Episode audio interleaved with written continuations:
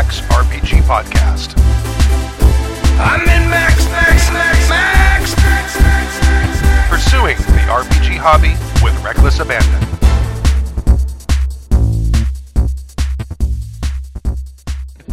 Why not both?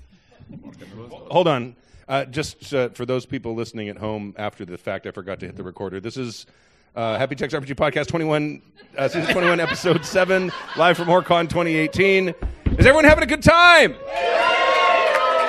Okay, and then we introduced Dave. Don't worry about Dave. It wasn't that funny. Go ahead. Yeah, yeah. There, there was a Kadave. There's also uh, uh, Jason. Hello. Tappy's dead. Tappy just died.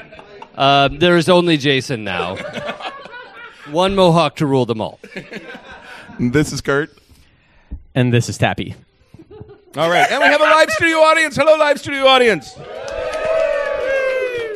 Before we begin, it is tradition, of course, to ask Mr. Aldrich to come up here to see what the numbers are for the convention because it's Saturday evening. The convention's been running for a day and a half.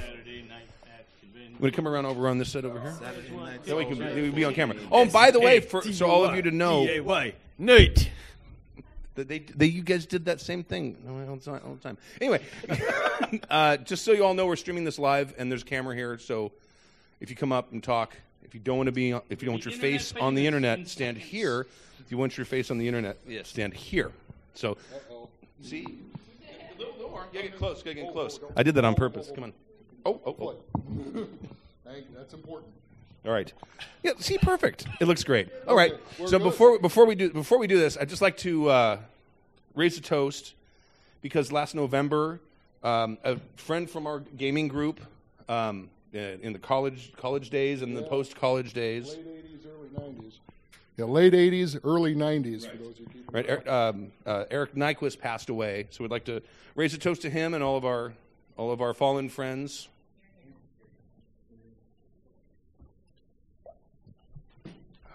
All right, thank you. And I would like to uh, hand the mic over to you and hear about the con. Okay. Well, thank you very much for coming to OrcCon 2018. It's been great so far. Uh, in, in, in broken record fashion, every time I get up here, it seems like, hey, we've set a new record. And it's true again. We are now, as of now, over 2,200 attendees. Wow. We will blow past our old record, which is only 2330. So we'll easily get a couple hundred in the next day or so. Uh, so we will blow past 2400. We're hoping to hit 25. It will be close. It would have been closer if there hadn't been the flu bug going around, but hey. Um, so yeah, again, largest show we've run. Um, we're hoping easily going to hit 2400, maybe hit 25. We'll see. So thank you all very much, and I hope you enjoy the rest of the show. Thank you very much, Mr. Aldrich. I appreciate it. So if you're sitting at home that if you want. watching this right now, get in your to car, drive somewhere, get on an airplane. You can be here in time to register and make 2500 That's right. That's right. Goes through Look 'em up. Monday. Because if you show up because I just said that, you come find me and I'll give you a hug. Hmm. That is very valuable. A Kadave hug is worth five hugs of a normal human. It is. It is. And he gives good hugs. They're mm-hmm. good. It's like And real if you- warm. If you don't, if you don't, I will give you a headbutt. it's worth five headbutts of a normal person. All right, Mr. Jim Sandoval, head of the. Are you still head of the RPG section? I still am. I haven't seen you once. This is the first time I've seen you. I think so. actually so saw you, but you did not see me. Uh, Ooh, he made his stealth roll. well, you were having breakfast. That's what happens in Vodacce. Uh, but in any case, uh, hello everybody. Is everybody having a good time? I am very, very glad to hear it. Uh, the the program is running fantastically. The only issues that I had is that I had a whole bunch of last minute cancellations uh, of games that people already had pre regis for. Uh, which is a real bummer, but there are a lot of people just falling sick right now, and it's just sort of the way it is. And uh, speaking of, my mother ended up being hospitalized on Thursday, so I usually like to follow up with emails to people that pre-regged when games cancel, but I unfortunately did not have the opportunity to do so. So my apolo- my apologies out to the role-playing community since I failed in communication. Um, but you know, it, uh, we have 110 individual events despite cancellations with 50 different uh, game systems represented. So once again, we run the vast gamut of role playing uh, experiences uh, that we can make available to you guys. So, very proud of that. And once again, very proud of our numbers and very proud of. Uh, the success that we've had recently, and uh, even though uh, Tappy likes to give headbutts, I haven't seen him in several years, um, and he is one of the heterosexual loves of my life. I kissed him right in the mouth when I saw him. No headbutt. Possibly some homo. I want to. I really want to see the YouTube series of Tappy driving around the country headbutting people that didn't show up. like I, I'm in. Like No, Yeah. The crazy thing about it, it's it's one of Tappy's RPG moves. It, it, it, I usually call it the "give us a kiss" then, because that's usually what he says right before he head headbutts somebody. Uh, but all right, well, I'm really really glad that you guys are having a great time. Do you ha- anybody have any questions or any comments about what's going on? Anything they want to inform me of? Anyone? Nope. That means that I'm doing my job great and I can keep on being hired, which is great. Thank you guys so much. Thank you. Thank you. Yeah. Come up. I do want to say real quick that Jim is one of the best GMs and people on the planet. Yes. I, I've never played in a game with him. So Oh, couldn't- my- yo, so you that really part, but should. He is, a, he is a very good person. I've never Uh, played in the game he's Daryl, running. uh, I'm d- jealous. Yeah. Uh, Daryl here is representing the uh, role playing game league, and I'm going to hand the mic over to him. He's going to talk about his organization. Yes, I'm Daryl Landers, uh, co-owner of the Role Playing Games League. We are based out of Fallbrook, California. We are actually doing tournaments in the greater LA area. We've also done them in the Ventura area at Camarillo, uh, Xander's Game House, and we're now starting to do them down in the San Diego area. It is a cooperative ranking system where we coalesce the playing party together to actually attack the plot. There is no com- no competition actually in it. It actually builds the actual cooperativeness of the actual the actual game. So we're very excited. We've done several tournaments in LA, and like I said, we're now headed down to uh, San Diego, and we're just knocking this thing out of the park. We were also present at uh, LosCon 44. That's awesome. Um, we now have an Indiegogo where we have a T-shirt line. This is one of the. This is the hat, and here's also the T-shirt. Party or die. Party or die. All right. Hey, thank you very much. I appreciate it. Absolutely. Thank you. Cool. That sounds fucking rad. Yeah. Excellent. Who who came up with that idea? That's actually my ranking system. I'm Yeah? the creator. Yes. Nice. That was. Uh, to- I don't know if that got onto the actual microphone, but he said that was his ranking Yes. idea and his thing. And that's uh, RPG League. That they do a search on Indiegogo. They can find it by going to RPG League. Yes. Okay. RPG League. RPG League, all one word. There you go. All right. Awesome. Now, uh, I've heard there were some games that happened this weekend. Some. A, a couple. Should we should we review the games that happened? Anyone have any games on Friday that they would like to talk about? If you either ran a game or played in a game, two o'clock. Start with a two. Okay. All right. Go ahead, Kurt. Kurt's. Kurt's So- there. Go ahead, Kurt. So um, uh, I I ran uh, Wild Talents. I'm, first time in a long time I came to a con and I didn't run Vampire. Uh, I ran Wild Talents game. Wait, Ex- did you run Wild Talents Vampire? No, I did not. no, I did not. I ran a game called Expedition to Terror Planet. And I actually ran this game both at 2 o'clock on Friday and 2 o'clock on Saturday. They were vastly different games. I, I mean, I came here with character sheets because the character sheets aren't holding me back. Are you sure? I came with character sheets, a premise, and winged trousers to fly by the seat of my pants. But uh, and the players really made both of the games just freaking phenomenal. So because they really made the games awesome, I'll let any of them who are here talk about them.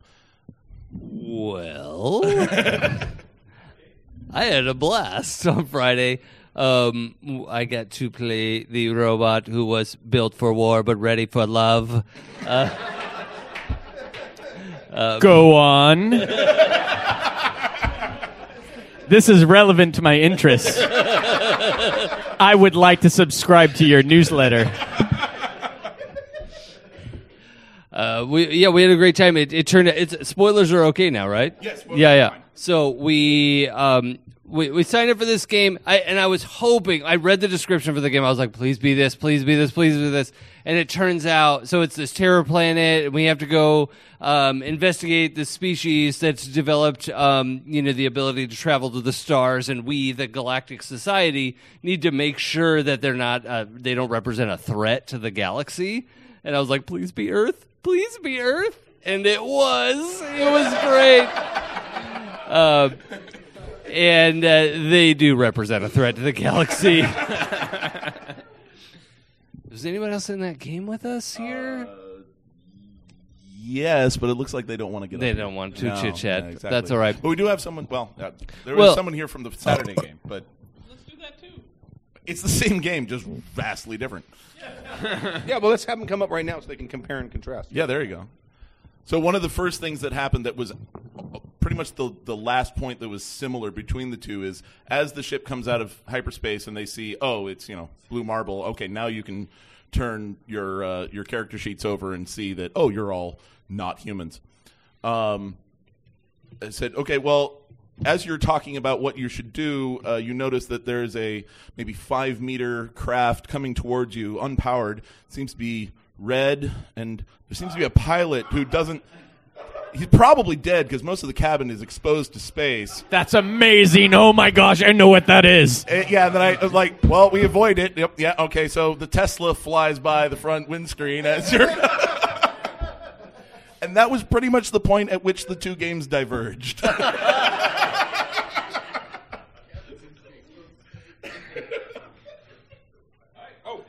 Yeah, coming up. So I, I was in the Saturday two o'clock showing. Um, this is Murtaugh from the forum, forums. Um, I got to play the what is it? First, uh, First contact specialist. first contact specialist Named Steve. Steve um, from Alpha Centauri, of course. Steve, a very feminine Steve. Uh, and so we had some problems with uh, figuring out where we were going to go with this. Is like, uh, do we hide? Do we go approach? Um, we finally decided, hey, you know what? They seem to be somewhat civilized. They have a first contact uh, platform for us to come and visit, which In is orbit. Yes, in orbit, which is actually the ISS space station. uh, you know, cultural differences aside, um, we. I, I mean, we took a little bit of time just trying to figure out where we were going to go with this, but um, I had a blast. Um, I'm trying to remember the gentleman who was playing the robot was coming up with great liners, and I can't remember anything off the top of my head at the moment. Usually, his his most frequent comment was, "Murphy has a bad feeling about this." and that usually yeah, was very true. Um, I think we got nuked by Kim Jong Un. No, no, he missed. Oh, the, The no, ISS was destroyed, but you he missed you. Yes, uh, I escaped. The ISS? Yes, Holy balls. Yeah. I would not have seen that coming. uh, yeah. Uh, we almost didn't either. So, and um, let's see what else was there. So, so you you made first contact basically with the ISS. Jason, where did you guys make first contact? Just outside Palmdale. That's amazing. oh my god. Uh, we found Jeff. Uh, no, Steve. Oh, Steve. Yeah, yeah. We found Found a human named Steve. Yeah. camping by himself, and that seemed like a good place to start. With a robot and three aliens to come in and say hi. God, did, did you probe him? Tell me you probed him. One hundred percent correct, sir. I love you so much.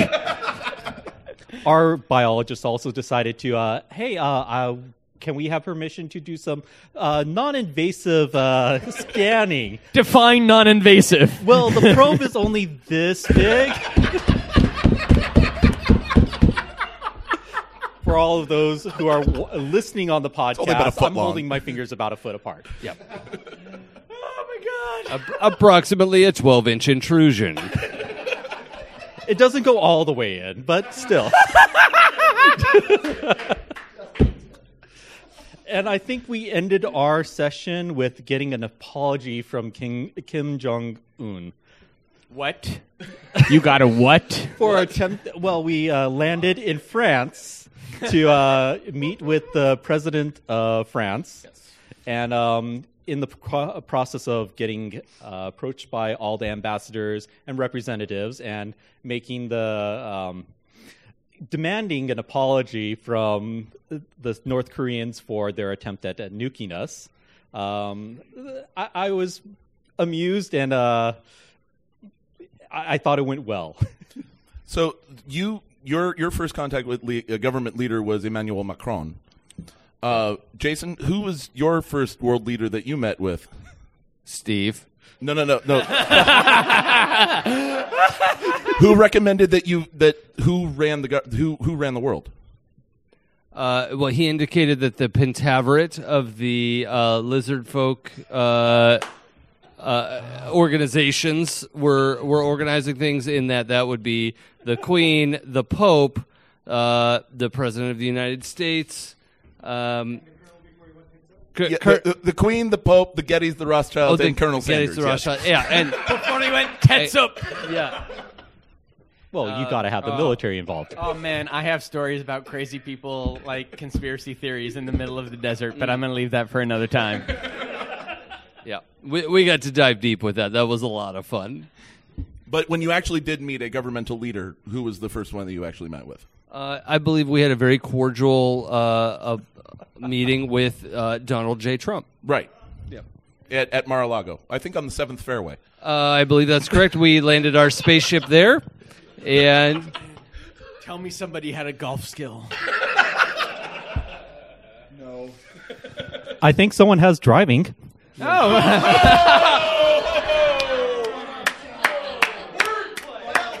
bravo, bravo, sir.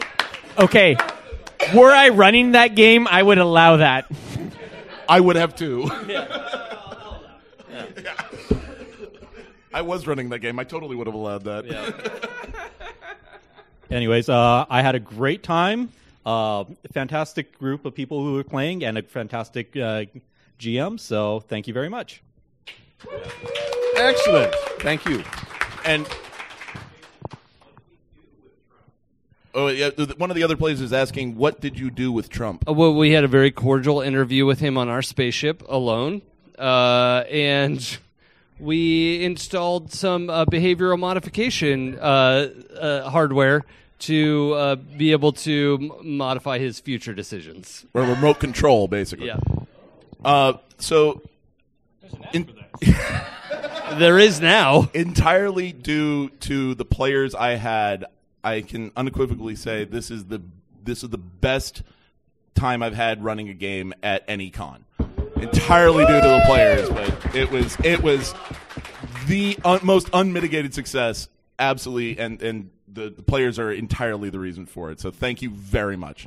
Excellent. I know my, my group absolutely had a blast. It is the best time I've ever had abducting a U.S. president, and uh, it was an extremely fun time. Excellent. Any more Friday night games? Anyone wants to talk about? There's a Friday afternoon game also. I'm super excited to hear about this one. Introduce yourself. Hello, hello. Uh, this is Tomes. Um, thank you. Hold on, hold on, hold on. Uh oh.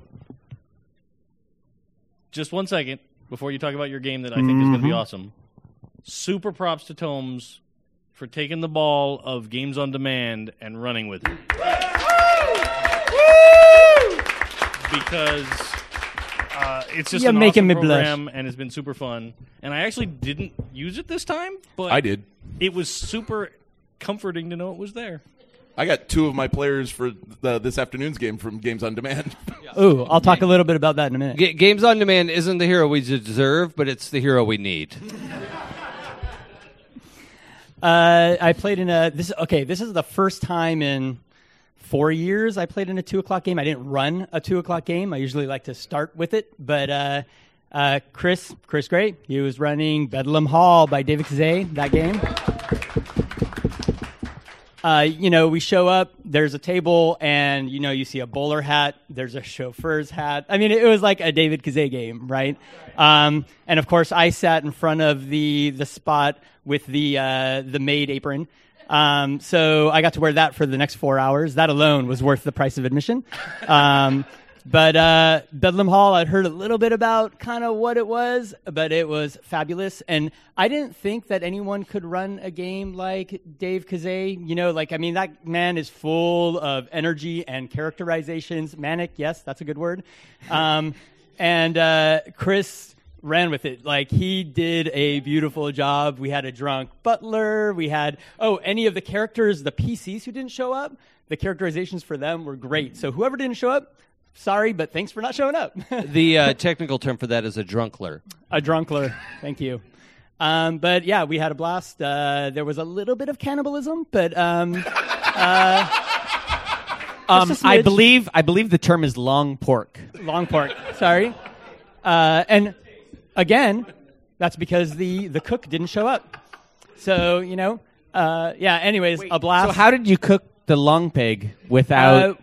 We had the uh, the chauffeur had a blowtorch. Um, That's a fantastic chauffeur. yeah. Oh, oh, the chauffeur was amazing. But yeah, all the players in that game were a blast. So uh, great game.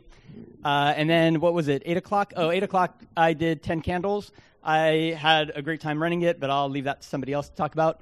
Um, but again, beautiful game. If you haven't seen Ten Candles, I highly recommend you pick that up. It kind of runs itself. It is gorgeous. Is, Uh, is that anything like sixteen candles? That's ex- damn. Get out of my mind. very similar in that it is nothing like it. yes. So so you're saying it's the same but different. It's not the same, no. All right, uh, I'll hand it off. Thank you very much. Any more games we're missing on Friday we need to talk about? There's uh, another. Oh yeah, come on up. It is X minus six Segway. candles. One at a time. Because there's not. Enough, well, actually, here I'll just get out of the way. You want to be off camera? Okay, all right. Come here. Gotta get close. Gotta get close, baby. Here you go. She's in the wings. Tell, tell us who you are and what, what it is that makes you famous. Uh, Christopher Gray. I make a really, really mean. Actually, I can't make anything. Scratch that. I'm a terrible cook. That's amazing. I, I was thinking about saying something. Hey, it's legal here now. Oh, Yeah, right. yeah, no, it's cool. It's You're cool. right, You're right. Yeah, I, I, I, I'm the one that ran the cannibal game. So anyway, no, ten candles. We've okay, already gone off the rails, guys. You realize this? we're, we're just getting started. Oh, I'm Chris Gray. I'm Mystic Fedora, Fedora on the forums, although I, I need to be more active there. Kurt oh, was in the game with us. Ten candles. Okay, this is a game I played twice. I ran it once and, and played under under Tomer. Uh, it it is. I don't know how to begin with this game. It's in, it's insane. It's intense. This By is the time relevant we to were my done, interests. we, we had been through trauma together. We're we're blood brothers now, right? I mean, Yeah, yeah. We're we're So we're it's never like- gonna forget like- this experience. You know Yeah, about it- camping? y- n- no. It's intense. Oh. No, no, no, no, no, no. Hold on, hold on. It's like an orgy in the circus. there we go. It's fucking intense. fucking intense. He's just one upping you all day, man. For the record, I've taken the You gotta mic work away harder. from Kadave. I'll still talk. So the way Ten Candles works, without going too much into the minutia, we have ten candles, and whenever you fail, a candle goes out until you're dead. Not if you're dead. The whole scenario is you're going to die. How does this play out? And when, when you when you're in there in the dark room, thank you, Jim. By the way, yeah, we had a room to ourselves. It was. it was, and and it, it- you you uh, you you go through this scenario. In our case, we were on a moon base. Um, Not on camera, so you're looking at no one. I'm looking at. Hey, like it's right there. It's right over there. Yeah. Ooh, I mean, I, We- I have- over stew, and then you could look that way. I have a question. Ooh, ooh, I have a question. Yes. You Are you the back. telling me there's literally a dark room and you literally have 10 lit candles No. and one by one they're sniffing out? They're figuratively lit. They're LED candles. Can you can you literally light them? No. Tell me you did. No, no, no. Tell me you did. Lie to him. We did.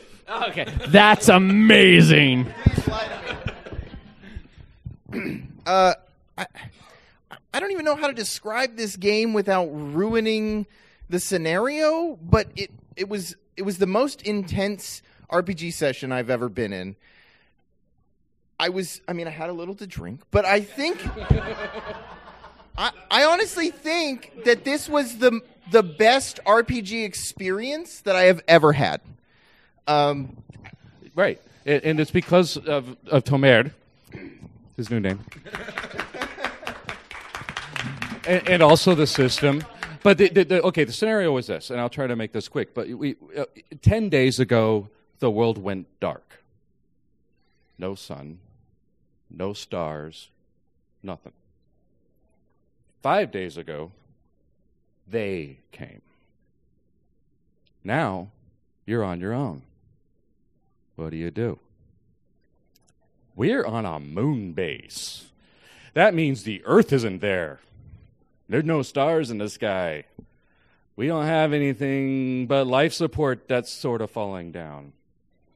So now, what happens next? That's the story from candle to candle to candle until it's all snuffed out. It's an upper. Holy fuck, that sounds awesome. Yeah, right. It's great. It's great. I, I, and, and the other time I played, it was with my wife and my son. They don't really play games much like I do. It, right up there. So I think there's something to do with this system. You've got to try it, and you do it raw at least once. How how do I get the system? Where's it sold? 10 I'm gonna- candles. I'm buying it tomorrow. Ten candles. Just Google. It's out there. It's, I'm uh, buying it whenever the fuck we stop. Yeah. That sounds awesome. Can I sing the praises of Tomes for just one second? Because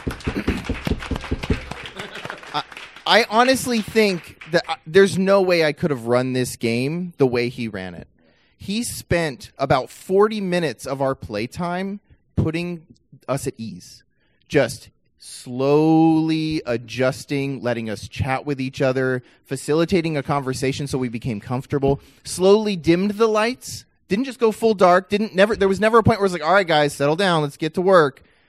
He just whenever you're ready, we're gonna we're gonna whatever you want. You, you guys ready? We'll talk about it. And he would slowly, very calmly, as if he was talking to an autistic child.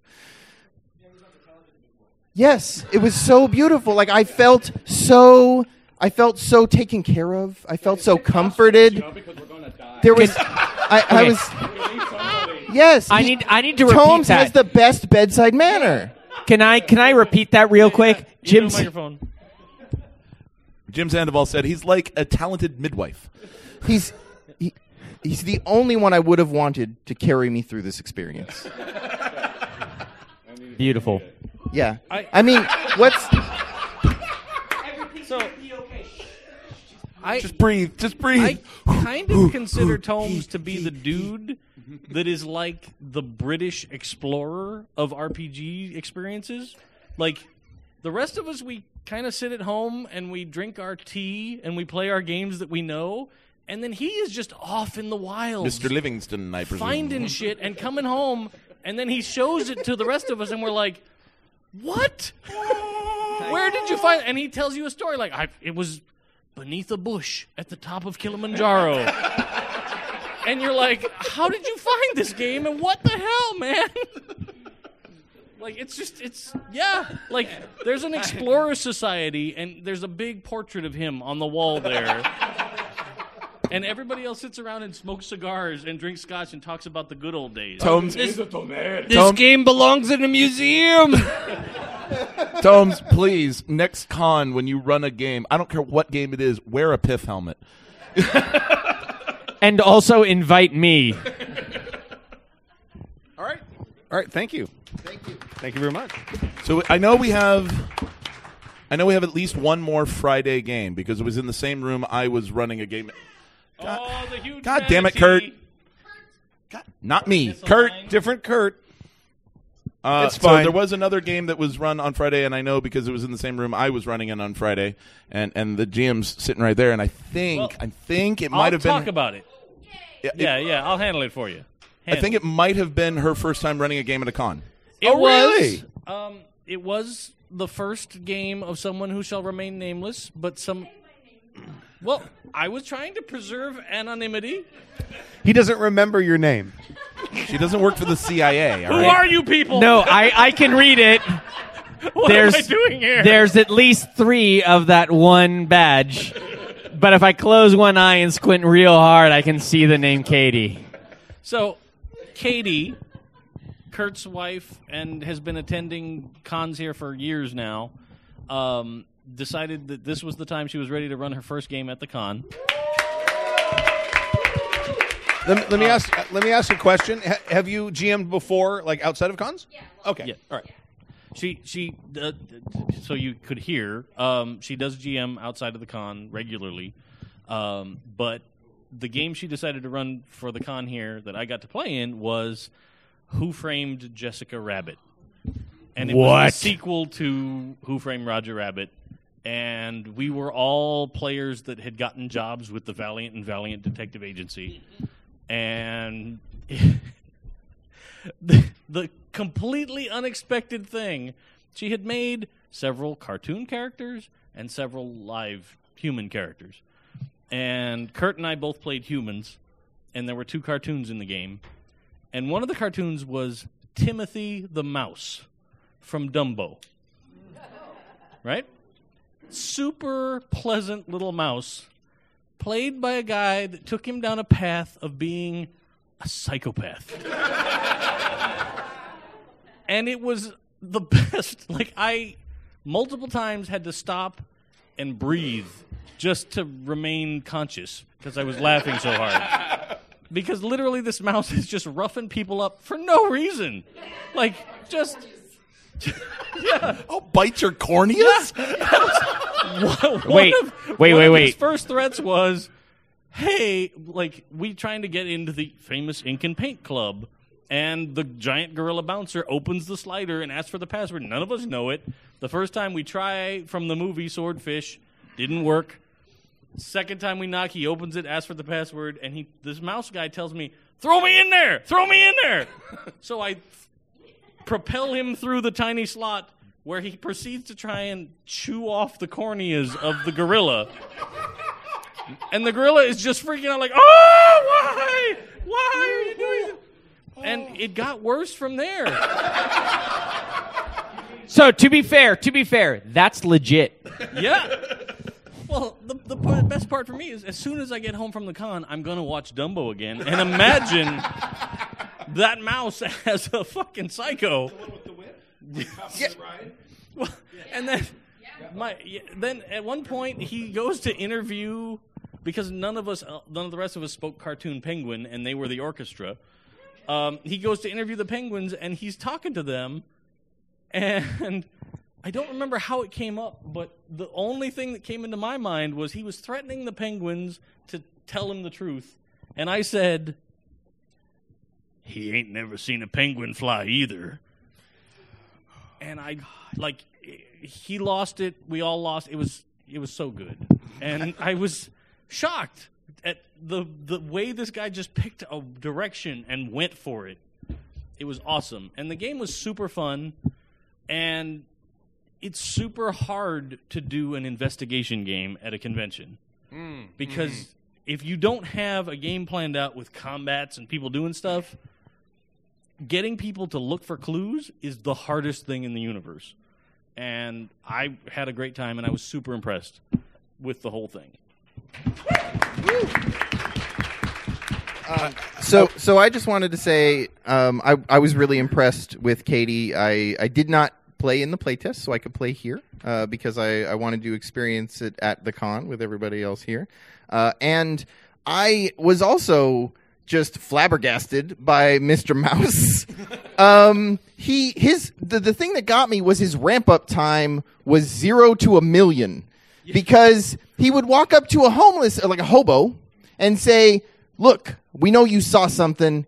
I'm going to give you some money if you tell us. And by the time he had decided whether or not to tell us, I'm going to murder you if you don't tell it. Like he was just zero to a hundred. It was so fast. And, and he was like graphic, like he was really, it was, it was, he like, he, at one point he had a piano wire and he was like pulling, he was like, he had his feet in the back of a guy's neck pulling the piano wire, but he's a mouse, so he doesn't do any damage. So he's just like, fuck, choke, choke, like, and it, I'm like, you're you're a mouse.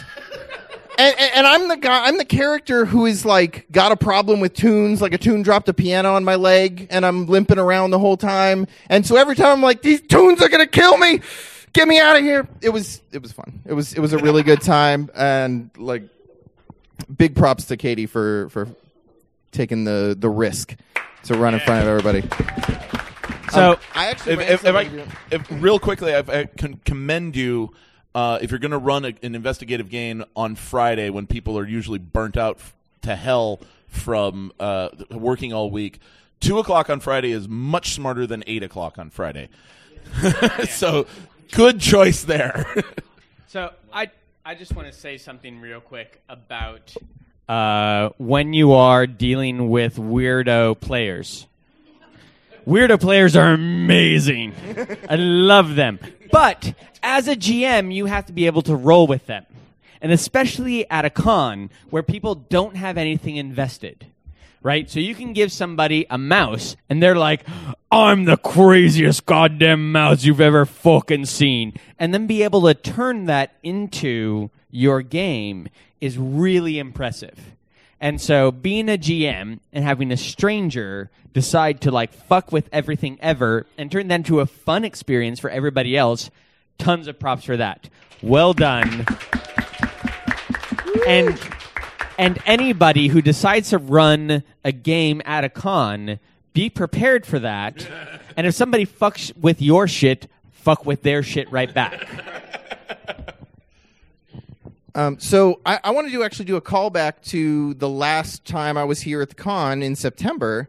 Um, Dave Kazay laid down a challenge for everybody to write something and bring it next time.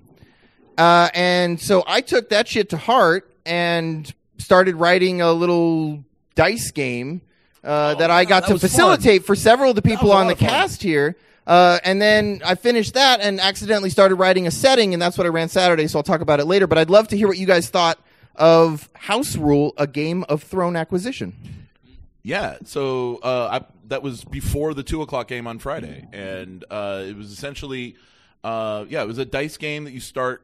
Uh, it's all d6s, and you have mechanics where you can lend dice to other people, you can uh, steal dice from other people, uh, and everybody's essentially trying to become the ruler of the kingdom for at least a night, uh, a season, really. But um, uh, and it's there's definitely a a uh, a certain George R. R. Martin feel to the game. Um, wi- but a, uh, a thematically similar yet legally distinct uh, theme. Thank you. Exactly. Thank you. Yes, exactly that. Um, but uh, no, it, it it was it was uh, a hell of a lot of fun. You know, it's like, oh, I'm gonna back this guy because I don't think he can win, but if he does, then I get a point. He'll get three points, but I'll get a point uh, anyway because I'm backing him. And then oh, the next time, oh no, no, I'm going to back this guy instead. Well, this then, then this time I'm going to go for it and get all of you guys to back me. And at the end, um, I- I was backing everybody. I was getting like one point each time, one point each time. And then the last ti- last time is like, okay, this is the end of the, the end of things. It's all of you against the White Walkers. Um, and walkers? Well, I'm Wa- sorry, the walkers, walkers, walkers, walkers of right, white, exactly. walkers well, they of were in the white, yeah. snow, so they were you know they covered in white. It's essentially. Wait, are you saying the John Walkers? Yes, the Johnny Yes. Walkers, exactly. The John, right. the Johnny Walkers. the the Texas Rangers. Yes, yes, yes.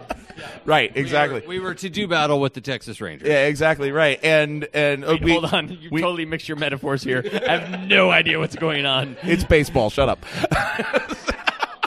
so, so uh, we we get to the end of it, and we fortunately had managed to uh, uh, devote enough uh, defenses to the king to the kingdom as a whole to defeat the the undead enemy. And uh, so then it's oh whoever managed to uh, uh, support the the kingdom defenses the most gets the the grand prize amount of of points at the end. And so I was like, I was sitting on like four points, and other people had five, six points, and holy shit, I got six points at the end. I have t- holy shit, I won. Well, a point of order. If I understood the game correctly, my scoring of precisely one point uh, uh, uh, secured the win. It's like uh, golf. for me. It's- it's- it's like golf, Yeah, yeah. golf scoring. Is, Right. Yes. Of we, course. We, we want to, or like how I bowl. yeah, we want to let Kurt believe that he won, but in fact, my single point was the uh, pinnacle. Sure, absolutely. Yeah. Um, so to say, I, I really want to say thank you to Dave for the challenge because it gave me the impetus to get up and fucking write something. and Look for it in better game shops soon. I assume. uh, I, maybe, and and I I, want to certainly hope issue so. a similar challenge to anyone listening or here. Fucking write something and bring it. It doesn't matter if it's a playtest. It doesn't matter if it's completely done. Get it in front of people and learn from your mistakes. This was absolutely a, like a one-hour Let's beer make and this a pretzels thing. kind of thing. I will put up a challenge. I will have anybody who brings an original game to con next con in May and runs it here. We will. Ha- I will have a vote between all the players that play those games, and I will give them fifty dollars in dealer dollars uh, for the winner. So a legitimate challenge, fifty bucks up. So anybody that brings an original game, come over. Uh, will please email me, sign it up on in the system, and I will put you in the running. Awesome. Excellent. Way to go, Jim, for putting his money where other people's mouth is. Oh, wait. Or is it putting other people's mouths where? Oh, never mind. No, no, no. Hold on. That's what I do. I'm liking. I'm liking. I'm liking where this is going. That's my gig. uh, first of all, yes, that game was so good. That was just a play test on noon at Friday. We just played with it, and uh, I mean, it was just fabulous as a standalone board game. You could role play the shit out of it. With no I think board. it was just one of those great things where you could get a wide variety of people and play the game. I mean, I, I was super impressed with that game. So, um, props. But uh, to that point, tomorrow. So I'll talk really quick about games on demand, if that's cool. um, okay, so Saturday started that that that shindig. I'll, I'll kind of like loop it around here. So this morning we had games on demand. A couple of folks. Uh, God, what ran? Remind me if I forget something, but we did Autumn of the Ancients. That's like a Fall of Magic hack where you're playing in space. Um, what else was running? Throw it out if you remember. I can't. Yeah. What was that? Oh, Golden Sky Stories was there. Um, but this is another thing, uh, and for the GMs up there who've got uh, scheduled games, if you're ever short on players, remember about 10 minutes after the hour, after the start time of that schedule, we uh, you, we will start pitching games. So if you're short on players, and this has happened three times this this con, we were able to source a couple of people from Games on Demand to go up into scheduled games that didn't have enough players. So Saved my bacon. Yeah, that was my game this afternoon. Was I'm, I'm all for people poaching players at Games on Demand. So you just come down, you pitch it. If you get people, you get people. Awesome. Um, it's a game on demand. Uh, afternoon. Hence the name. Uh, Monster of the Week. Uh, Bob Quintero ran that. Uh, that I played in. That was the first time playing Monster of the Week. It was brilliant. Uh, and we had a couple of other games going on. Uh, what's this? I don't know. Whatever. I'm not going to go rambling about this stuff, but I will say that tomorrow, oh, we have a late night session, 10 o'clock tonight, where, you know, so we do a late night Saturday after the podcast where, you know, we'll, we'll do the horror games and that kind of stuff. No, this is my favorite part of Games on Demand is I get to schedule it. And so I get to see the podcast and then still play my Saturday night game. So uh, that's one thing. But to uh, to uh, Jim's point about uh, bringing your own games, so Sunday morning we're starting Half Baked Breakfast, and that is games on demand at kind of like nine o'clock. Game designers bringing their own games that they want to play test. And so we have people like Stephanie Bryant is out from Vegas. She's the one who did Threadbare, and a couple of other folks, Chris Gray and some others, bringing their own games and pitching that, and just having like designer, you know, game designer kind of like chats, and then pitching and playing playtests. Is that a walk-up thing? That That's a walk-up thing. could- It's games on demand. Just Are you show up and do literally serving anything for breakfast? No. Oh. You should just at least get some waffles. Everybody, the more people show up, you have punch and pie. But uh, Punch and pie.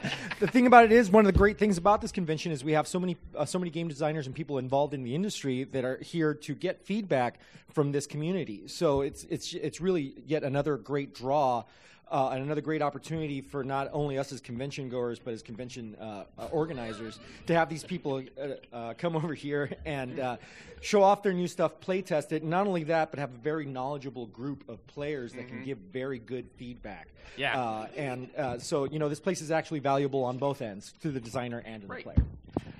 And it sounds like Jim is volunteering to bring waffles next time. That's what I heard. I, I didn't hear the rest of it, but that's that's what I heard. Jim, bravo. And also, one last thing. Sorry, one last thing is uh, two o'clock on Sunday. We do the Games on Demand Kids Edition, and that's where you know little kids, teenagers, whatever show up. Last time we had about a dozen uh, show up on Sunday. We had three tables of eight to ten year olds playing RPGs, um, and we had a table of teenagers running their own game.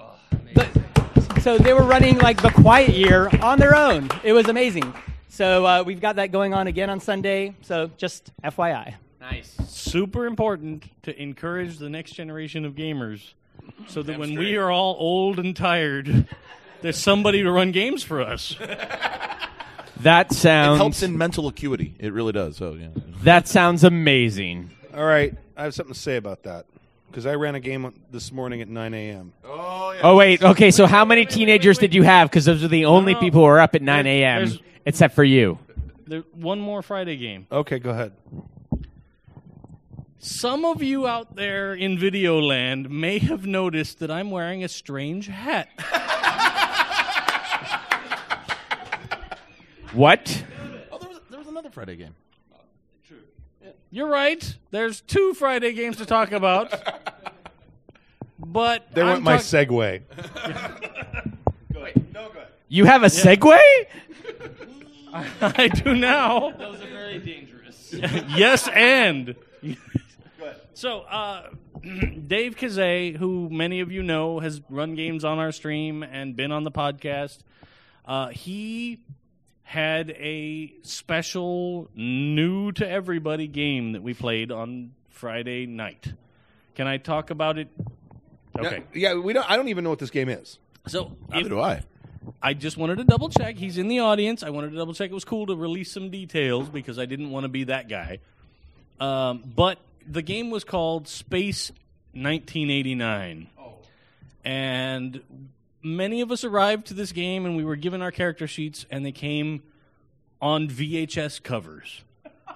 Um, and many of us were also sort of cast into roles for this game, which allowed some of us to come up with costuming and ideas for the characters before we even arrived.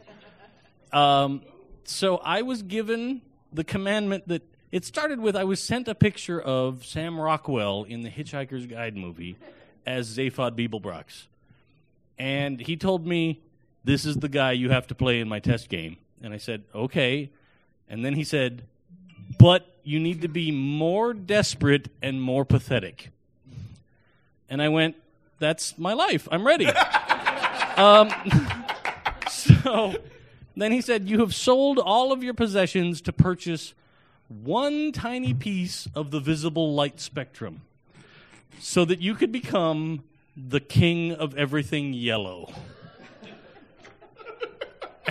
and so I went to my trusty costumer, Amazon, and I ordered up an outfit for myself that consisted of everything yellow a bright yellow polo shirt, a pair of bright yellow pants that are halfway between cargo pants and halfway between. Capris. There were there were cap- cargo capris. Yeah. Yeah, they were like a cargo capri pant. You're right, you're right. Well, I can't argue, but they worked. Uh, I had a pair of giant long yellow socks and a pair of shoes in bright yellow that were made out of vinyl, which seems funny. And the hat. Well, yeah, Did you I hit- mentioned the hat. Did you have a yellow jockstrap? The world may never know. However, That's a yes. our game started. I was playing the King of Everything Yellow. We had other players there. Did you want to talk about anything?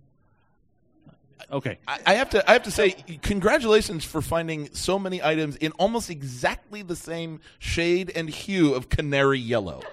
Like they all matched. You got your yellows to match. That was impressive, sir. I did again. Thank you, Amazon, for providing a. I'm shopping for things of click this color. and they all arrived, and I took them out of the box, and I went, "Holy shit!" It wasn't goldenrod This- and and this is all together. Like, like I had a plan or something. But we sat down to play the game, and we had a mechanic where we got to equip our ship with various facilities and technology that would help us in a space adventure. What was the name of your ship? Our ship was the Heart of Glass. Because, yeah. Yeah, you can all imagine. That's a Blondie reference, by Yes. the way, for those of you who are not born Which in 1960. she obviously is paying me royalties because blonde is definitely a yellow shade. crap. I have to pay you royalties now. That's right. Crap. I own it.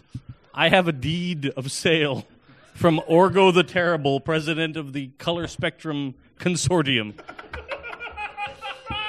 But I Chris, you and I are absolutely do. broke. It is in my room upstairs. I will post a picture of it on the internets later. Um, but uh, our ship, when we were allowed to choose from a giant list of options, we could choose things like phasers and tractor beams, photon torpedoes, booster rockets, long range warp drives, things that are useful for space travel and combat. However, we decided that we would equip our ship with a galley. That's important. That's important. Absolutely. A bar. Also important. Because it's us, let's face it. and a chapel. No, no, I'm getting there. And then the last thing that we added to the ship was pictures of this is a direct quote bitchin' laser unicorns. Oh my god, Laser Unicorns is one of the best goddamn games ever. And we then proceeded to not really use our ship for anything other than a place to stand around a while. but we had. Not actually true. We used the crap out of that galley. You're right. You're right. The galley provided us with coffee. That really was the the motivating plot of the game. The I found the chapel quite useful. yes, yes. So In your pilfering of robot eyes, yes. Oh. Let me let me take a second to go through our characters that were in the game. I was playing the King of Everything Yellow. Chris was playing. She ca- arrived to the game dressed in a full nun's habit, with a pack of smokes, Like you do. and she was playing Sister Christian. Jim, to my right, was playing Skyboy Joe. Skyboy Joe, yeah. the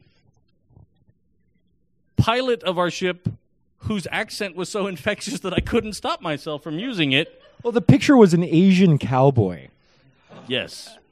So, you know, I, I, I went with a drawl. Uh, Davey joined us as uh, Arthur Dent, yeah. like Buddy. Buddy, Dressed in a in a bathrobe. the kidnappee from Earth that uh, was in a bathrobe and slippers and had a cup for coffee. And all he wanted to do is go back to Temecula. Toluca Lake.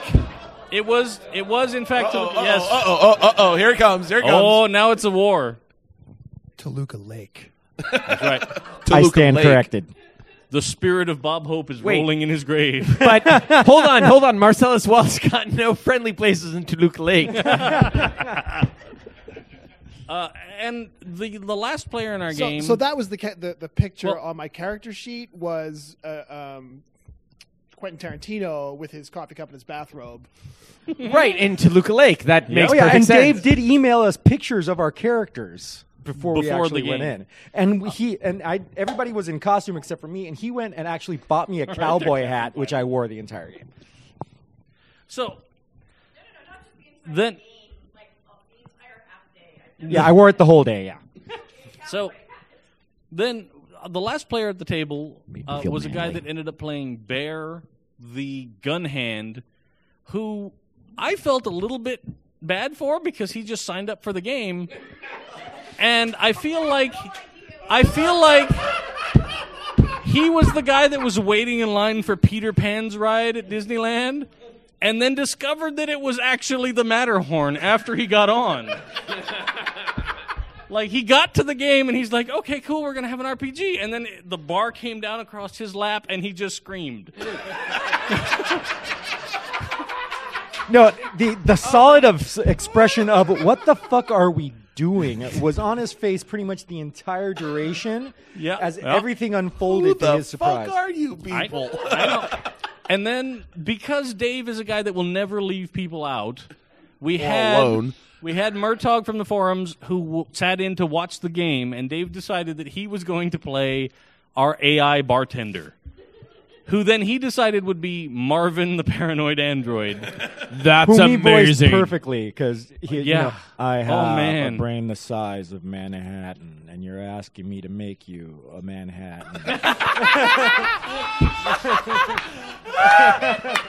Oh, I, I, I really was impressed with every time we asked him anything, he would go,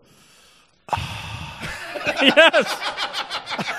Without fail, every single time, whatever he said to him.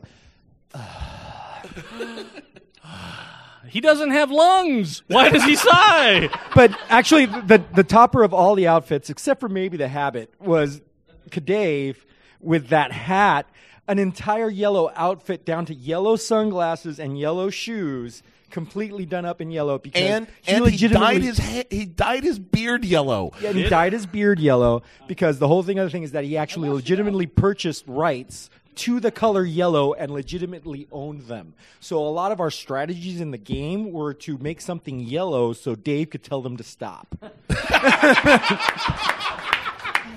The Literally, Vogons couldn't that- get anywhere because their that- ships were yellow. That was 100% my player strategy was How, how many times did you have the quick piss on him? if Well, I oh my I- gosh, did you not think of that?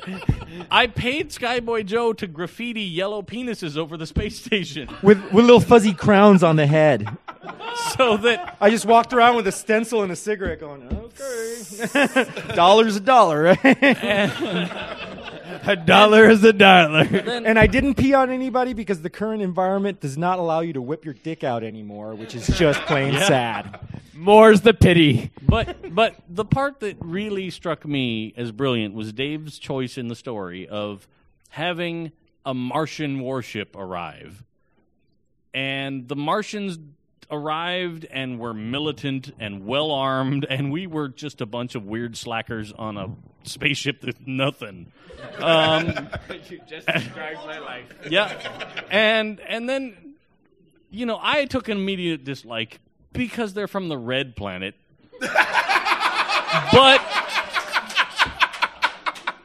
but he had already planned for this and then he decided that they were all communists because they're from the red planet. And it's the 80s, right? What? 1989, right? And it's 1989. Oh, yes. It was a fabulous time. I had a wonderful time. And yeah, I got nothing other than as a complete playtest game, you can't ask for more than that.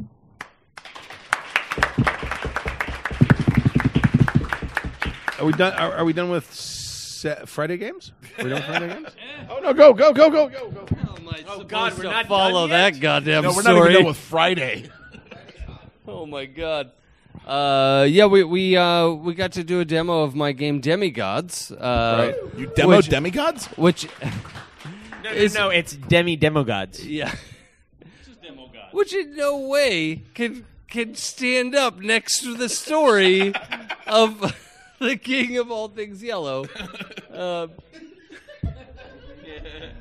but uh, I I had a great time running this game. Uh, I don't know if any of the people from Friday night are here, uh, but uh, we. I- Yeah, well, all right. Keep it to yourself. Make it happen, motherfucker. Keep talking, Jason. Well, no, that's that's all right. But We'll just move on to Saturday because I played on ran the game on Saturday as well, and there are a few people here. Um, suffice to say that the demigods discovered, well, at least in two of the sessions, the demigods discovered that uh, Paul Rudd has in fact been up to shenanigans to stay looking so young. Oh, yes. and, Yes, he um, has. and they uh, dealt with him. Oh yes, we did. Now, d- let me ask you: How many people end up picking the gods of technology? Because I think that is one of the funniest concepts. Oh, those are the best concepts about that entire thing as a fucking gods of technology. You want to explain that briefly? Yeah, yeah, yeah. Please do. Uh, sure. Okay. So the the spiel goes that um, so all all of the gods in demigods are uh, spawned from the power of human imagination, and there's a whole new pantheon of gods that have spawned up recently that are generated because of the number of people in the world who believe in the tenets of science. They believe the things that scientists espouse, such as things like global warming and the earth is round and things like that. But uh, people who could not actually personally explain why those things are true, uh, so they have invested their faith into these ideas and they have thereby spawned an entire pantheon of gods who resent their own existence. Um, believe they shouldn't exist, but cannot deny the evidence of their senses. Um, That's my favorite part. Uh, so in in demigods gods exist because they're not known they're believed in and so science of pantheon would like everyone to know and understand science but if they do that they will cease to exist. But And that's if- what they want. and if they cease to exist they can't make sure people know and understand science. And they will be spawned into existence again. So they have a paradoxical Oh, it's beautiful. So, so they, they may phase in and out of existence. Even. I mean, like I'm, I'm here for a while and they disappear and they come back and oh god damn it. Yeah, and, and I, I love the I love the idea that you know you have you have a god of chemistry, a god of astronomy, a god of physics, a god of mathematics, whatever. But but you, those are are abstract concepts. But then they have prophets like Neil deGrasse Tyson and Stephen Hawking and Carl Sagan and Ju- well, just just think of this too: of a god of science saying, "Oh no, not again."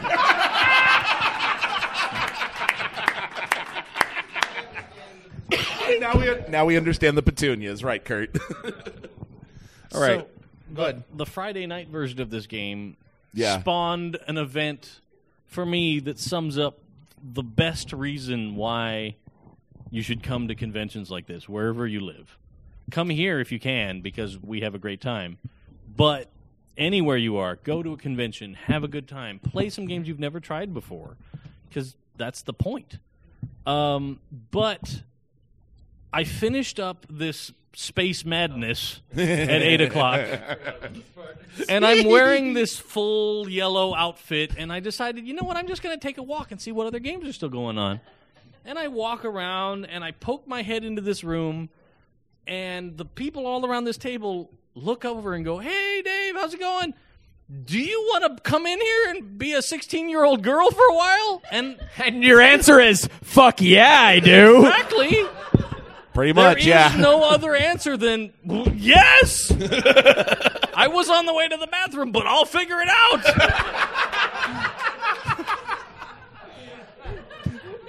we, we we had a player who had to who had to duck out for personal reasons and within eight minutes i think dave appeared at the door and oh look it filled that spot right in and it was a blast. And yeah, Friday night will I will always remember that. Like, hey, do you want to be a 16 year old girl? That's the best. That's the best reason why you should play RPGs. I, I believe it was. Do you want to be a 16 year old girl wizard demigod? Fair enough. pretty much yeah yeah I may have been drinking and forgotten words. no that, that all right And the answer is, I've waited my whole life have someone ask me for that. someone to ask me that question. exactly Exactly. that, All right. that was a hell of a lot of fun game you you have done yourself proud uh, to uh, have written that particular hack of uh, apocalypse. That's a technical term it, uh, not denigrated. Uh, but uh, yeah no I um, we had members of the Mexican or or, or, or Mesoamerican pantheon. Uh, I was uh, descended from Anubis. I was a lawyer descended from Anubis. We had um, Emery. We had a, a welder who was descended from the, the, the Mexican lightning god. I think. Yeah, we, we had Um, a DJ, uh, the son of Hanuman, the Right. the Monkey King. Yeah, uh, uh, who who would who would who who whose DJ name was DJ Furious George. Wait, it it it wasn't the battle chimp Potemkin. No, it was not. However, The battle chimp Potemkin is still one of the greatest names of any leader of anything I ever. don't know. The Furious DJ Furious George was really good. He wore a giant monkey head while he was DJing. It was just his face, but like twice as two, three times. as Hold big. on, hold on. I have to say again, the battle chimp Potemkin. I have to. I have to End side of with Tappy. story. That wins. I have to side with Tappy. It took me 10 minutes after I sat down at this game to realize that to my right was DJ Furious George and I was wearing all yellow.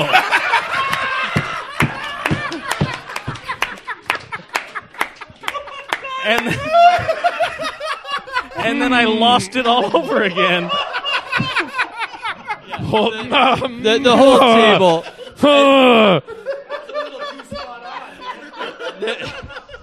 There was a realization and the whole table just dissolved. We lost about 10, 15 minutes of for the very best reasons. Oh, did, did you plan that? No, you didn't. Okay. Kadave, Dave had Kadave, nothing to do with that. Kadave, hold on, Kadave. I love you. Oh, it That was- is it was so goddamn perfect. amazing. So perfect. All right. All right. Can I talk about the shitstorm that was my, my 9 yes, a.m. you game can. on Saturday? Absolutely. Okay. Your 9 a.m. game Saturday. All I think it was. I cannot. I cannot wait to hear about a Hey, shitstorm. real quick, Stu, is the stream still live? I just got a message about it. Oh, it's the internet. There's nothing I can do. I'm Uh, not. well, well, we're recording, so I'm not at my Those house. of you who are listening after the fact, good on you. You caught all of this. Unfortunately, oh, it's going down even farther. It's almost gone. Well, everybody's going up to their rooms after gaming all Four- day and watching Netflix. So Four we've lost kilobits per second. Now Yeah, it's zero. Netflix. Yeah, Netflix. Oh, now it's back up. Netflix. Oh my! Yeah, it, it's dead. We'll be back up Give in them about six 12 minutes. minutes. Hold on, they're not having sweet, sweet consex. the best ones. So, uh, heeding Dave Kazay's uh, admonition to design a game uh, by the next con, uh, I wasn't going to do that. so instead, what I did is I took a game I'd already, already designed and scaled it down and made a kids version of it. That works. That works. So I, I made a, a moment of truth for kids, and the game is called Adventures in Arkandale. And I'm still kind of working on the setting and stuff. And I had uh, four players. I had uh, my two children, who will never be forced to play in an RPG again. I had, I had, I had the Potts boy, who, by the way, not only was he a fantastic role player, he was also a natural leader of the group. And I have a feeling he's going to end up becoming a fantastic GM as well. yeah, he played in Demigods today, and that does not surprise me at all to learn that. Yeah, he he's he gets it. He completely gets it, and and it was. I, I learned a lot about.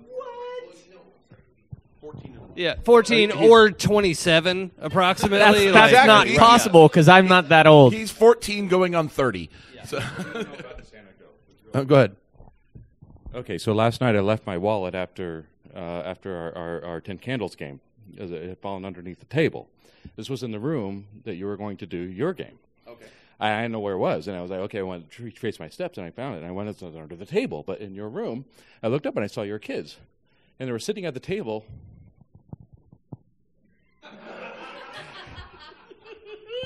I was like, hey, all right, I'll go now. I'll see you later. Oh my god, I don't even want to talk about them. Anyway, So, so to translate, they seemed very sad that they were at a role playing game convention. no, well, you know what? They enjoy coming to the convention, They like to go to the computer gamers room. Okay. They like playing Gruel Truck. They love well, Allie loves Gruel Truck. Zachary might. I don't know. He likes playing computer games. A- Allie was in the Grill Truck game that I was in last September, Yes. and she she rocked that one. Yeah. Wait, hold on. Is that the fantasy food truck game? Yes. Yes. That Food trucks in Middle Earth. is goddamn amazing. Holy fuck. Who came up with that bullshit? Was that you? oh my god, you're fucking god. Because that's rad. Tomorrow afternoon, two o'clock. I I know. I defend my three-time, three-time championship title of competitive gruel truck. Excellent. And which will also feature the entry of a new challenger, me. Uh, truck name to be determined. So anyway, the the game is, the game itself was fine. It ended up being uh, much simpler than I was expecting it to be because my son is going to be one of those oddball players who's going to end up playing the angry monkey while everyone else is playing a human. Yeah. Yeah. Uh, uh, he- I don't believe you. he's I believe. but he's 10 right now and he doesn't quite have the concept to pick something that's anthropomorphic so he decided his character was a die like a six-sided die That's awesome. I love this idea. i'm like Wait, hold on. but hold you on. bought chainmail how are you hanging the chainmail off of your body without arms they grow out of the one in six i don't know that's what he came up with Well, that's that's the way it is then. Right. Well, yes. Yes, but he he uh, he's going to, he's going to be one of those oddball players. Having played Threadbare, where you play a stuffed animal or a sock puppet or like a transformer toy or something like that, he's gonna rock at that one. Yes. yes. oh wait, no, he's he's. My daughter is not interested in role playing games. I discovered that very clearly, very clearly. My son will be interested in them. He's going to have. He's going to have. It's going to be hippie games, basically. It's going to be hippie. Oh, awesome. I'm a fan of that. Because, you know, being the weird guy at the Renaissance Fair. Which is saying something. I know something about being an oddball. But uh, the game itself ended up working a lot, but lot went went a lot smoother than I thought it would go uh, mechanically and all, all that stuff. So, um, a couple tweaks I'm going to make on it and probably publish it mm, soonish. So you, you said you had four players. Two of them were your kids. One was uh, Kurt Potts the third. and Uh, I don't. Well, uh, the other one was was was the child of someone else we know. Oh, okay, They're not right. here, so I don't. No, not here. say. So okay, that's fine. But but you they were all kids. You didn't have adults all kids. also all in kids. the game. Okay. Uh, I had one. Was who was it? Someone was Iterative design process. He's not here. So someone was in for a little bit, and he was like, mm, like thinking about playing, and oh, that was you. That was right. That was you. And and he's like, wow, I'm the only adult here. I'm gonna go. I kind of wish you hadn't. because wow, running games.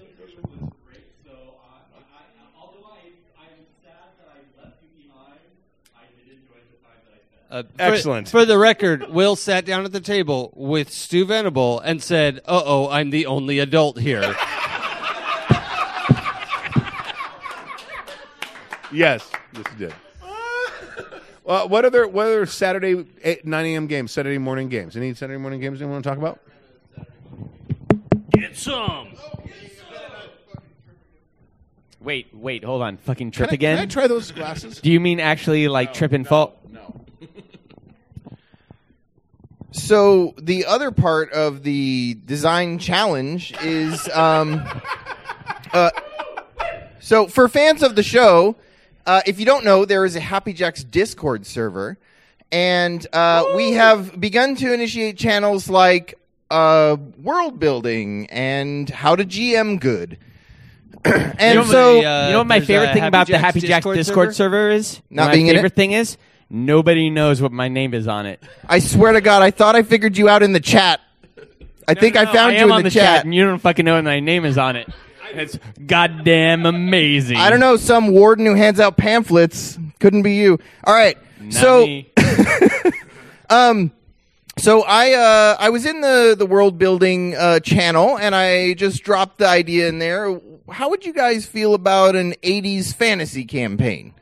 Uh, modern '80s with uh, you know magic is Modern 80s? Your well '80s '80s America with uh, magic, but So magic is 1980s, not 1780s. 1980s. But magic's very mundane and The 80s and are sort of modern. What the fuck everyone are you everyone about? can, Yeah, cast- yeah, can yeah, do yeah. magic, right? Nothing's gotten better since then. And, and it came goddamn thing. it came around to the fact that uh, magic 80s during the Cold War, beautiful. Everybody was in. So I was like, all right, done. So we're working out names, and we came up with Nuclear Night School, uh, spelled with K N I G H T, uh, Remedial Thaumaturgy 101. the characters are, of course, students at El Camino College of Magic and Technology. Oh, I, I took a couple credits there. Yeah. Uh, and we we we start the game with the characters in remedial thaumaturgy. Uh, watching the dangers of dark magic video, which is basically the don't drink and drive video. The red asphalt of magic.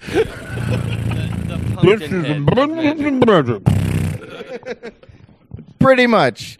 Uh, so I I actually have several players here. I yes, I see several players here. So I'd love to hear their thoughts on the game, uh, and then I'll jump in if they anybody wants me to talk about it more. Don't everybody All get, right. up, get up I at once once. I once had a character that was a correspondence mage, but Like- instead like- had a correspondence course in magic. It wasn't like like magic of like moving things in different places, like but like had like signed in to a magic course and like sent in like some mailers and then got back like the Like- A the diploma Bed that knobs way? diploma for for magic. That sounds is bed knobs perfect and for this broomsticks. world. Yeah, you're was- it was right. Because Yeah, yeah, Tappy yeah. can't say it. That's amazing. Seriously? No, no one? Uh, No one? so- I wasn't in the right, game. I all right, can't talk I'm about talking it. about Going it. once? Here I am. I'm talking. I'm talking. Okay, go. Here I am. I was in the game. Ha ha. Because I can't escape the 80s. This whole con. Dear God, from Dallas on. Yeah. Oh, so yeah, that's true. Last con, I ran Dallas the RPG. That was your own fault. No. Well, no, that was Rob's fault. That was Taylor's fault. I am goaded into discovering ancient things that suck from other people. So Dallas the RPG is way up there. Dave. I'll tell you what. I love this guy so much. But uh, then this con, I played Space 8, 1989. Then I played Nuclear Night School the next day, which I should have just kept wearing the yellow costume because it it was light magic. That that's kind of the the origin of it. Um, uh, but we had a fun time uh, because we were very not motivated people. All of the players were. Were, were you slackers? It's the yellow hair from the hat. It comes off and know. it attaches to me randomly, Like Velcro. yeah, yeah, uh, just cat hair. Yeah, uh, but uh, You're just becoming part Muppet. I well, I've spent a great period of my life believing that I was a Muppet. So here I, Kadave, Kadave, when are you and I going to co-GM a game? I it's on. Because that would be fucking goddamn amazing. I, I can't commit to May, but September. September. September. September? Do Do it. you want to do it September. September? You and you and me? Yeah, man. Yeah, it's We'll on. figure it Sign out. me up. Yeah, sign me up for that game. So, uh, Oh my god, that'll be so much Dave's gonna make all the character pre-gen sheets. Tap Yeah, I don't do I don't do fucking anything. yeah. It'll be me. It'll be me at the very beginning, just going. Rip. I'll show up with uh, just a binder full of prep, and he's just gonna just pull down his pants and poop on it. oh yeah. And I'm gonna be like, why? Why did you do this? and and Kadave's gonna be like, "How many drugs are you on?" and I'm like, "I don't know."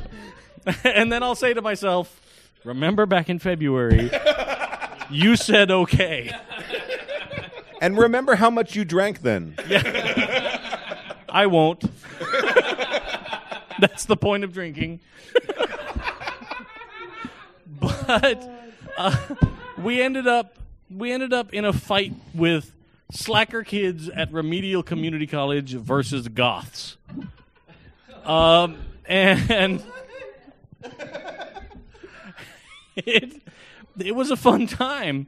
Um, I ended up picking the jock character, which some of you may laugh if you watch the video stream. but but I ended up choosing that. Yeah, you know, we play fantasy games for a reason. but fair point.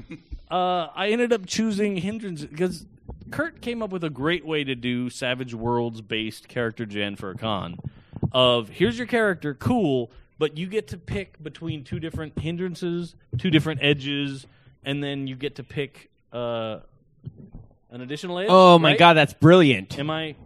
Okay, so the idea is that the characters are divided between a class, which is basically race creation rules, adding some flavor onto one of the some class elements. Yeah, yeah. Uh, and then your background, which is based on a click. So you're either a preppy, you're a jock, you're a geek, you're a rebel, or an outcast. And each of those have specific edges and hindrances that are tied to them because in this game the goal the idea is you're now in college you're trying to climb out from under the stereotype that you've just experienced for four fucking years. And so you are stuck with these hindrances that you've just had ingrained in you.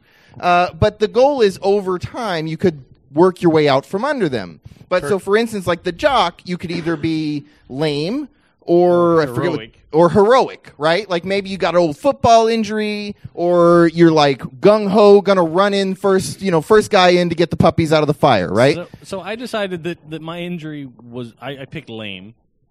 Uh, because Me you too. know, play what you know, but I decided that it wasn't an old football injury. It was like a just happened this year football injury, and that my entire right leg was in a giant plaster 1980s cast. so he's Um, crutching his ass all around the game map. Literally, I was the tank and the warrior of the group, and I was just going, okay. Oh, hold on, hold on. That is so smart. Like this whole concept is so smart. I'm annoyed by it.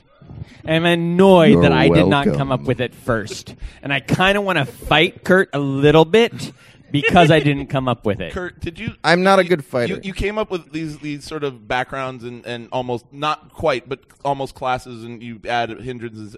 Did you savage Apocalypse World? Yeah. Because Okay, so hashtag savage everything. I all right. So I love Savage Worlds. It's the As system- well you should, It's because the it's system I know goddamn the best. amazing. And sure, Hive Mind is going to call me like a baby or whatever, and say that it's Duplo. He's gonna blocks. call you a hippie, Sure. like he no, called no, me. no. He's not going to. Whatever. Savage World is great, but it has some serious issues with putting onus on the GM uh, for things like when to give out bennies, which is a huge fucking mechanic in that game that you have to remember, and I'm not going to do that. So what I did is I added a trigger to every fucking hindrance that says you gain a Benny when you do this. I am not involved. Fucking get it yourself. And Okay, I'm also it's not my responsibility. I'm again. I'm again fucking annoyed. I didn't come up with that first. Fuck you. Fuck your eyes. The other the other thing I added was bonds and ties. And so this was just straight up ripped out of a fucking apocalypse world. So I the you have a bond which is an NPC that is uh, sort of a cross between a connection and an obligation. They're going to fuck up your life, but you can also call on them if you need some shit. Um, the other thing you have is ties, which are four questions, which are leading questions, like when we hit that dog, who was with me and did we stop? That you have to ask of the party, and they have to, one of them has to respond. And so now you're completely tied in with the other characters, and there's like four questions on each sheet. So if someone says, "Oh no, I'm not touching any of this," like, because one of them is, you know, when I got totally trashed on prom night, who took care of me? So if you don't want to touch any of those, then you just skip it, right? You get pick two of these four, and if you want, write your own. But it's a con, so we don't have time for that shit. So pick two, and and now you're tied into the rest of the group. I, how did that feel for everybody? Did that work? I, I liked it, and and just FYI, we didn't stop when we killed the dog. we didn't kill it though. We just crippled the dog that was the vice principal in high school's dog. Yeah, I got one of them wheelie things. Yeah. Yeah, it became the paraplegic dog. I, I, right. There's a lot of there's a lot of fucked up shit in role playing games, but leaving a crippled dog to suffer on the side of the road, you guys are dark. Like we're That- that's- players of all in the an RPG. Thank you very much. you know, a I'm okay. I mm, I'm not okay with that, but that as a thing. okay with it. Damn. But You crossed also- the tappy line. We've apparently found the very bottom of the barrel. Because that's me. There but is also, nothing not left. letting people come up with shit and instead going, no, you're going to deal with something is a hard thing. But it is also something that makes people fucking deal with shit. And you know what? That's one of the things that I kind of like about the basic apocalypse world is where somebody says someone is in love with you, tell tell them who it is you are in love with me. And they're like, oh, I don't want to be in love with you. Too goddamn fucking bad. I'm a Skinner. Deal. and then you move on. And it's, it, I think it's really interesting when people are forced into situations and then have to deal with that and role play that. And that's one of the things that I really like. So even in a not con situation, you were there when the dog thing happened. What the fuck happened? All right, and let's to be deal with that. fair, you could pick to stop. I mean, you don't Yeah, have you to be a dick pick that. about Yeah, it. yeah. No. And, but You could have stopped when Like, you're not. it's- You can Accidents pick fucking stop happen. if you're not Kadave and a terrible person, and that's me, Tappy, saying someone's a terrible person. You lay a patch of rubber and you flip off the vice principal if they come out of their house to see what happened. So, so again, Kadave and me are going to run a game. It's going to be awful. If you're a good person, Don't do sign not up. show Don't up for up, this no. game. if you're a bad person, bring whiskey, and it's going to go downhill from there. But but here's the thing that most impressed me about the game. The fact that he let us all come up with our own bond to an NPC. And through the course of that game, each and every one of those bonds became part of the story. On his feet, just out of the blue. Woo! We That's- were all that's involved. awesome. That's that's hard to i- It incorporate is hard. into four hours. Yeah. Yeah, that's Thank- thank well you. done. And even if I left mine just by the wayside because I forgot. Jenny's still standing there She's in her waiting. state idle animation, just kind of like Westworld. She's just standing there in an apartment, like maybe they'll come back. Oh, man, that's so creepy in a really great way. that record's just still skipping, and she's just sitting there listening to "Crazy" on a loop, "Crazy for You" on a loop. Crazy for yeah. I have no Well, idea what thank song you you, guys, guys. are talking about. Pat, Patsy Cline? Yes. Yeah, Patsy Cline. Was that in the 80s? No, way before the 80s. Oh, well, I wasn't born then. Early so. Some people 60s listen to it or the in the 50s. You're older than I am. I know it. Any any other Oh yeah, yeah. It was totally eighties then. any other 9 a.m. games? We're gonna go, start to go into rapid advance because it's already 9:30 and I want to cut by 10. So any Yeah. Any more any more Sunday or Saturday? Well, uh, yeah, Go. I had I had two more sessions of Demigods today uh, at uh, 9 a.m. and 2 p.m. Uh, boy, 9 a.m. is a real time to start a game. Yes. uh, Wait, much hold on, respect- hold on. 9 p.m.? A.M. What the fuck is that? Yeah. It's a real time on the clock. Uh, I hold on. I disbelieve. Yeah. It's the time before Jesus. Yeah. You- hold you're on, gonna- hold on. I disbelieve. Yeah, you're gonna have to make a sand check for that. Who are you? What do you do the makes you famous? I'm Pirate. I'm Katie Potts. I, I understood the first part, but I don't get the second part. But that's okay. Uh, what makes me famous is that I am the pyrotechnician of the group. Wait, hold on. You're a blow stuff up. pyrotechnician. That's awesome. I'm also the mom of Kurt 3.0. That's the good role player. Yes. Wait, a- Um, and and you blow shit up? yes. That's amazing. Um, I, played in the 9 a.m. game, and Kurt 3.0 played in the 2 p.m. game. Mm. Um, we, of course, discussed the game and both decided we loved it. Oh, that's awesome. Um, but I, I was saying uh, before I played in the game that I had signed up for it, not knowing who was running it. Didn't even look at the name, just read the description. and Was like, oh yeah, that sounds amazing. I want to play a demigod. That sounds like the best thing ever. Um, and then went, oh cool, it's you. Um, but that was like that was like after the fact, so that was a great surprise. Um, I guess that's better than being played in spite of me. Right, That's- Which is what I did. Yeah, absolutely. Oh, cool! It's you is different than oh God, it's you. Hold on, hold on. It's that's that's what I get all the time. Yeah. I'll take option A, thank you. yeah, absolutely. Um, and the great thing is, our our son, who uh, his he was supposed to be in Jib's game, was super disappointed, um, and actually ended up feeling really great about the fact that he ended up in your game as like a random alternate because he had a fantastic time. He could Oh, not I'm- stop I'm glad. talking about it. I'm it. so glad. Thank you. Uh, you made the 14 year old very happy. Um, but yeah, we played as demigods. I played as the uh, daughter of the Morgan, the Reaper. The Oh, yeah, the Reaper slain. playbook, yeah. Um, and uh, we fucked up Paul Rudd with uh, with some great. Uh, I mean, he had it coming. he had it coming. He yeah, he had had, it to coming. Yeah, absolutely.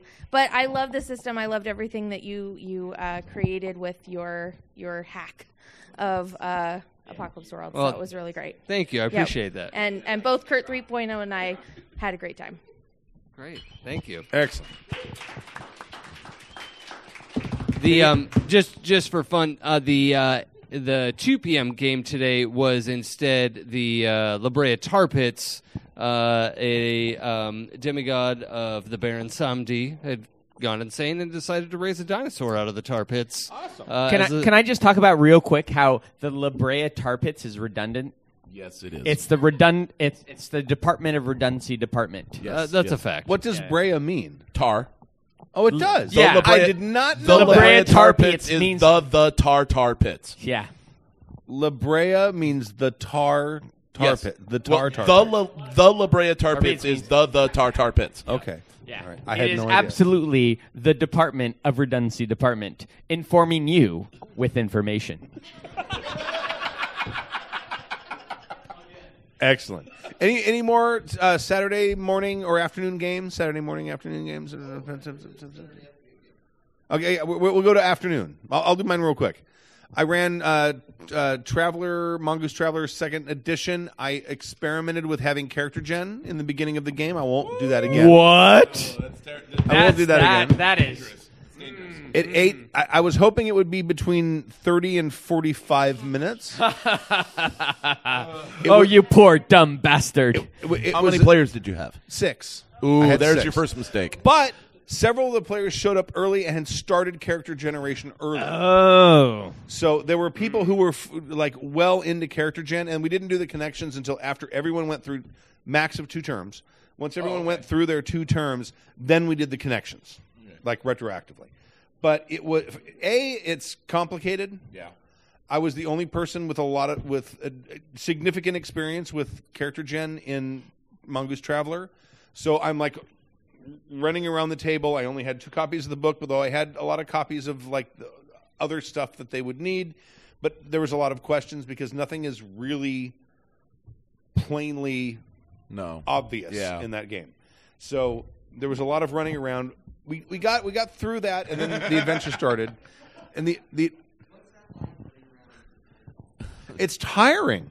It's tiring. I'm a fat ass. It was really hard to run all the way around that table like 30 or 40 times. Skinny man. Skinny man. so I, I kind of want to at some point just run a troll game of Traveler where everybody does like their first thing, like their their first uh, Right. uh, Term. sesh- term, and then have them role play with each other for a while, and then run another term and have them role play with each other for a while, and have four hours of character creation, and then and then let them know that they actually ran the game. exactly. Exactly like the book Starship Troopers, Right. Where the entire book is them actually getting to the battlefield, right? And it's like, oh, looks like we're done. Good game, you guys. They're like, oh, we just role played and we didn't even know it. We just thought we were making games. That's a fair point, oh, actually. Uh, for How the re- fun would that be? For the record, pe- that is my dream game that you just described. no, that's yeah. a great game. I- yeah, yeah, yeah, Yeah. So somebody run that who isn't me because I can't put things together at all. I, I could run that. Because it turns I could out run that in September. Yeah, yeah, I- yeah. I'm ADHD as fuck. So don't let me do Really? it. You do I it. could not tell. No. My confidence about September just keeps growing and growing.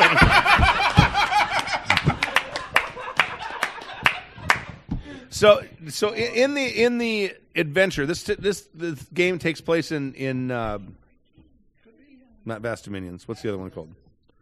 Ashes of Exodus. So, like, generation ships go out hundreds of years ago, and then they discover FTL drive, and they go to all these planets where these people. There's been a huge drift in in societal evolution, and hilarity ensues. so, I just want to point out, Davey rolled up the as happens in traveler and i gave them like three coins and i said you can throw one of these coins back to me if you want to ever re-roll anything and you used you never used one you never used one he rolled up the shittiest character you could possibly roll up in traveler Oh, that's so rad. and Good he- for you. and he embraced this character Good for you. Good for you. I, this is what I love about Traveler. I, you know, like it, it's not about making the most awesome space marine from hell. It's about making a completely fucking worthless uh, guy who got kicked out of community college when he just wanted to be a lawyer, an actual human. Yeah, and ended up a drifter because that's the only job that would take him. so Drifter isn't actually a job. Yeah. Right. it's quite. It's Right. it, it's entirely the opposite of having a job. and somehow they, you know, Oh, you get to be your own boss. Who has you- had the opposite of a job and lived in a homeless community for four years. You're wrong. It's absolutely a job, and fuck you. oh no, it's it's hard work. It's not a job. just describe yourself as a space lawyer, and everybody will take you seriously.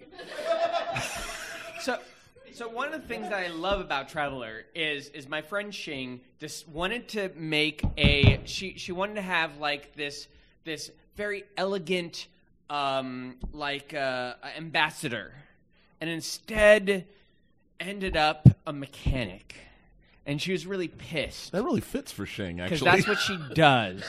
That's And her- she was that's her really real life, yeah. Angry about it, and that angriness and that bitterness came out into the character. Oh, it was great. and it was the best thing ever. And that's one thing that I love about it. It's like I want to be a lawyer, but I flunked out of community college because I just can't even concentrate, and I really like gin.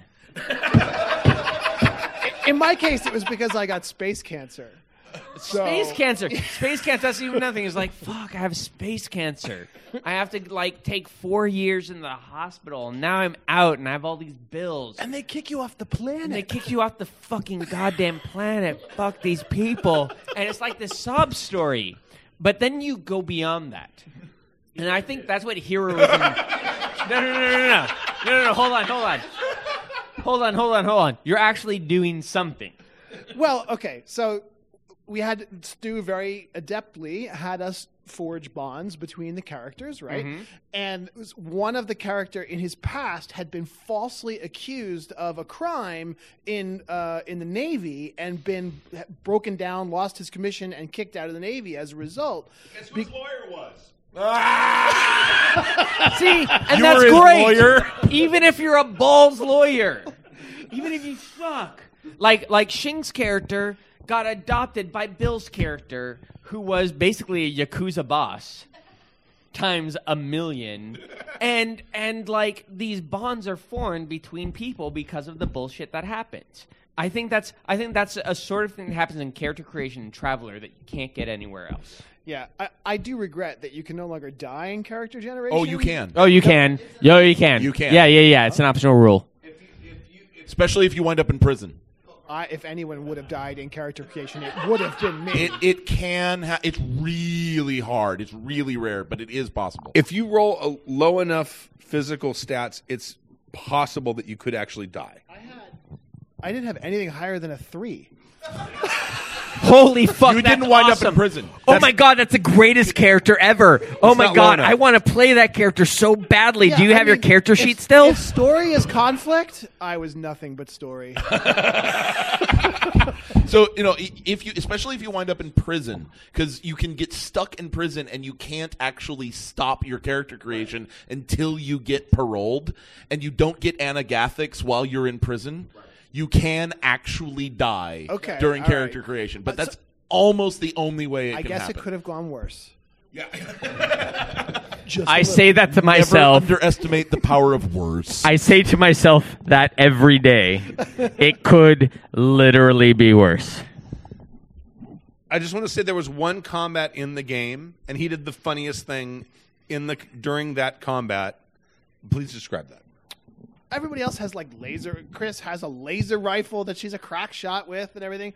And I, I'm a space lawyer, so you know I, I, I come out of the legal And the library and. I see there's a fight going on. So I open my briefcase, I take off my brogues, my lawyer shoes, and I put on my ballet slippers. And everyone's looking at me like I'm crazy. And I'm like, well, I know French kickboxing. Oh my god, you know Savate. I do savate, and so. I just like And and your battle cry. Grand Jeté!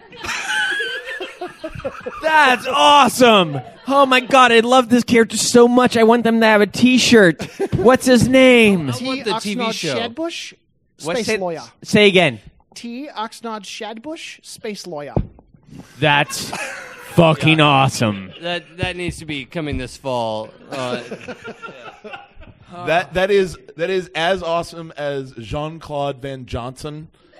Which is brilliant. Wi- yeah. Uh, I, I mean, like, it was the worst character ever, and I've never had more fun at a pickup game at a con. I mean, it was great. See, and and I think that really like like shows the point of having bad characters doesn't mean having a bad time. And I think we, Absolutely. right, Absolutely. and we get into that worry a lot, especially me who likes crunch. Of like, how can I make a a useful character? And the answer is that you really don't have to. Sometimes the character sheet does keep you down. Oh, and instead, instead you have a great time having a fucking shit character. And so really what it is is letting go. Letting go of all of the bullshit and finding the fun of having this character. A great character or a shit character. Snow falls white on the mountain tonight. Not But but seriously, seriously, like having fun with somebody terrible is great. Absolutely. Absolutely. And and one of the things that I find myself trying to make in especially in like the 20th anniversary like uh, White Wolf games is a shit character. And a terrible character Yeah, because good they're luck in really White fun. Wolf. And Traveler is goddamn amazing for having a shit character and having a lot of fun. It is. Yeah, I, I can distinctly remember the process of like being a teenager and trying to make like the kickinest, kick-ass Shadowrunner of all time, and like super invested. in, Like I gotta have this gun and this much ammo, and also cast spells and hack every computer, and I gotta be good at everything. And and then you know getting older and eventually realizing like, oh wait, if your character has some flaws, that's kind of interesting. And oh, Right. we're telling a story, and it's not just a video game. And you know, like like starting to dig into the meat of that is so fun. Oh yeah, it's like this L5R game I got kicked out of. I got kicked out of this game because I had this idea for the martial artisan. And it was this oh, artisan, it was a, a artisan character that was a crane artisan who had like Mizudo and had all these things and could kick fucking anybody's ass. But it was an artisan, it wasn't a bushi. That wasn't like the character's place to be doing that. Instead, I like fought everybody and looked in everybody's eyes that I shouldn't have and like made all this like fucking problems because I wanted to kick some ass. And I kicked some ass and I got kicked out of the game because that's not what we were doing.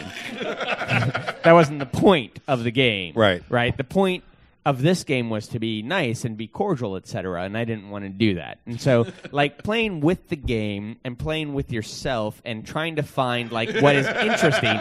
playing with yourself is a great thing. It's a, it's good and a healthy. Are we not doing phrasing anymore? to find what is interesting. No, no, no. To find what is interesting is oftentimes being bad at something. Being a space lawyer in a combat is being bad at something, but it can be hilarious and it can be interesting. And I think that's that's a thing that that is a good takeaway for those of us who have been playing for a while and don't necessarily need to be the best at something. So So so really what this is is masturbate. Is what I'm saying. Like literally and figuratively when we're playing games. So- jack off. Not really. That's not what no, it no, means. no, That's no, not don't what do it it means. literally. Ooh, no. Don't do it, please. For the love of God, I'm Keep it to joking. yourself. I'm joking, and I'm fucking with you. So, at two o'clock today, I played in the Demigods game at two o'clock, and we all made our characters, and I made a character that was based on the trickster, the idea of a Coyote. Loki esque guy that just likes messing with people, but I chose nothing that would contribute to combat at all. I literally added. Uh, I had the ability to sort of just arrive places that I needed to, and I used that magic by opening doors. So I'd open a door, and then through the door, whatever door it was, would be where I wanted to be. Uh, I then chose a multinational paramilitary corporation that I was the CEO of. Wait, what? Yes. because it didn't give me any skills, it just gave me resources to play around with. And the game began, and we saved the barista of the coffee shop down below us in my building that I leased out space to. And then we decided we were tasked with stopping this zombie dinosaur apocalypse from the La Brea tar pits. And off we went down the street from my building in on Wilshire in Los Angeles. Look it up if you don't live here. I know Uh, exactly where that is. But uh, I decided that, that my trickster god was very much in the line of, you know what? Like somebody, one of the other players was like, "Oh yeah, you totally have like a custom stretched Tesla," and I was like, "No, no, I have a custom stretched giant Humvee." Oh yeah, there. Oh That- wow! that burns I've like- seen those that have I- like four wheels in the back. Yeah, yeah, yeah, yeah, the yeah. definition of unnecessary. Oh yeah, a hundred percent. But like literally, like he was like, and you keep like a vat of burning oil on the roof just to prove that you're the boss. And I went, yeah, that's exactly what's happening here. But we get to a point where all of us arrive at the tar pits.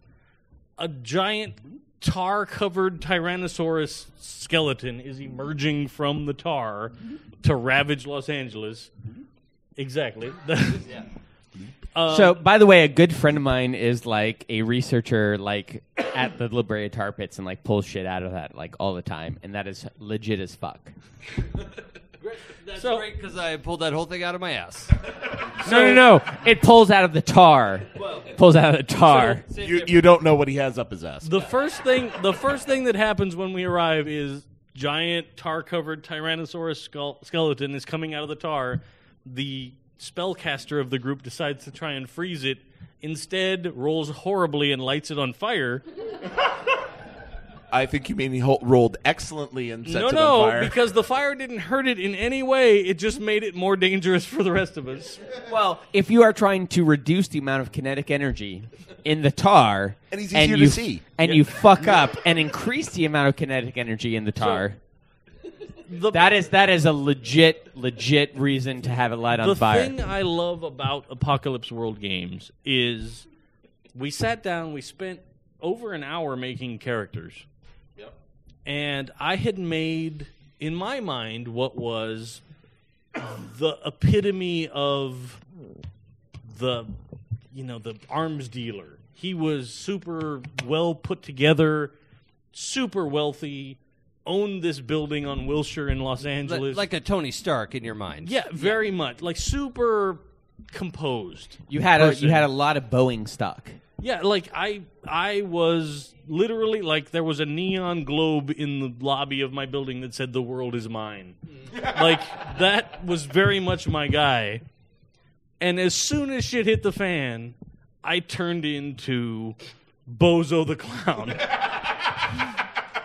I cannot tell you how happy that makes me. I, I- we jump in my giant stretched Humvee and drive to the tar pits.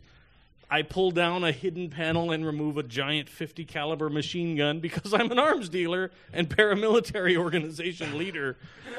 And I pop out the sunroof of my stretched Humvee and begin to shoot a Tyrannosaurus that's on fire in the face. It then gets angry and spits burning tar on me.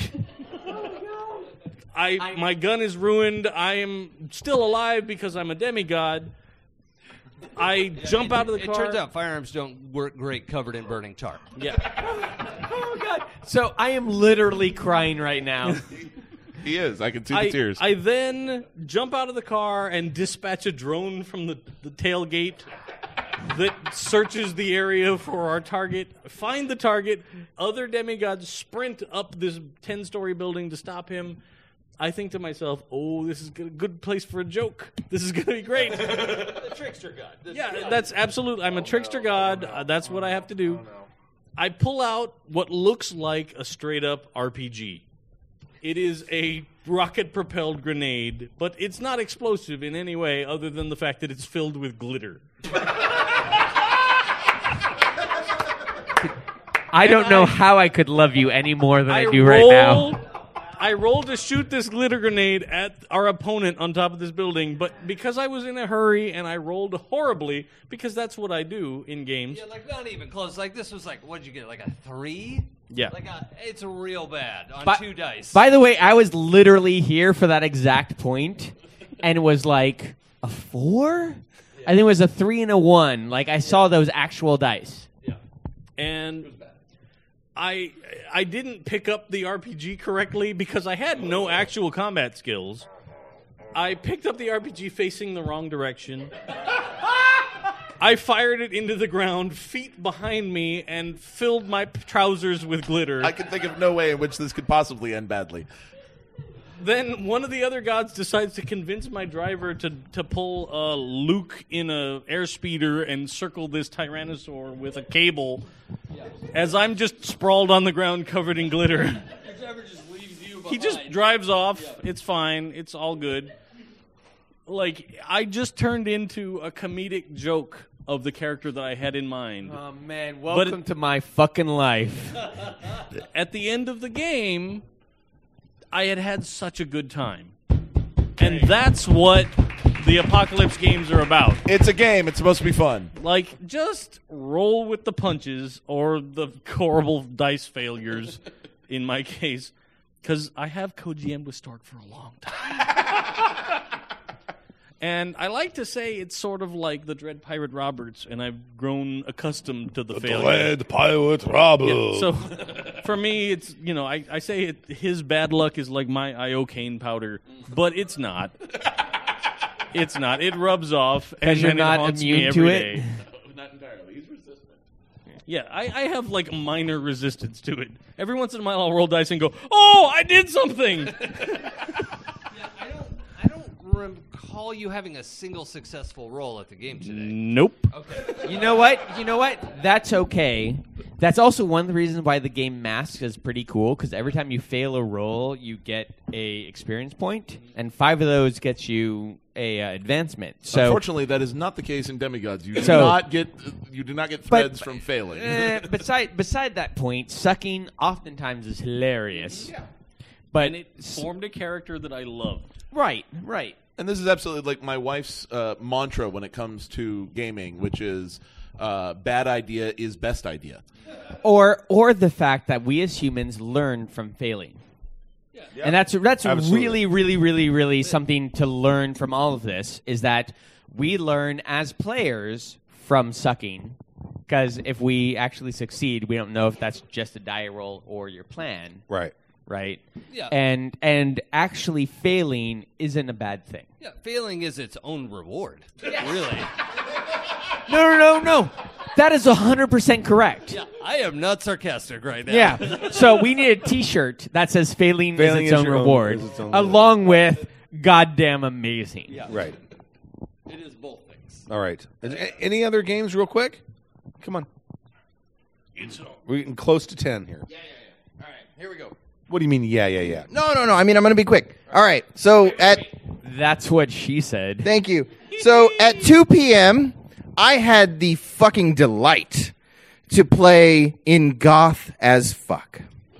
Wait, hold on, hold on. This is relevant to my interests. I would like to subscribe to your Ladies and gentlemen, Dave Kazay wrote a game called Goth as Fuck, where I would like to say, uh, they're trying to get him up here. I would like to say that the most important decision that you had to make in that game was what is your goth name? And so I went with Alejandro Confession. Holy shit, that's a great name, especially for you. But My- oh my I- god, I'm a My- better person for learning this. My Alejandro Confession. My favorite pickup line was, "Would you like to make confession?" Yes, yes, I would. As a matter of fact, I don't even know what the fuck that even means. I might like to But make yes. confession twice. Un- unfortunately, as it turns out, I am not, in fact, goth as fuck. My wife, by an order of magnitude, is goth as fuck. And if she won't get up, maybe Dave can tell everyone why. Hold on, hold on. I don't believe you.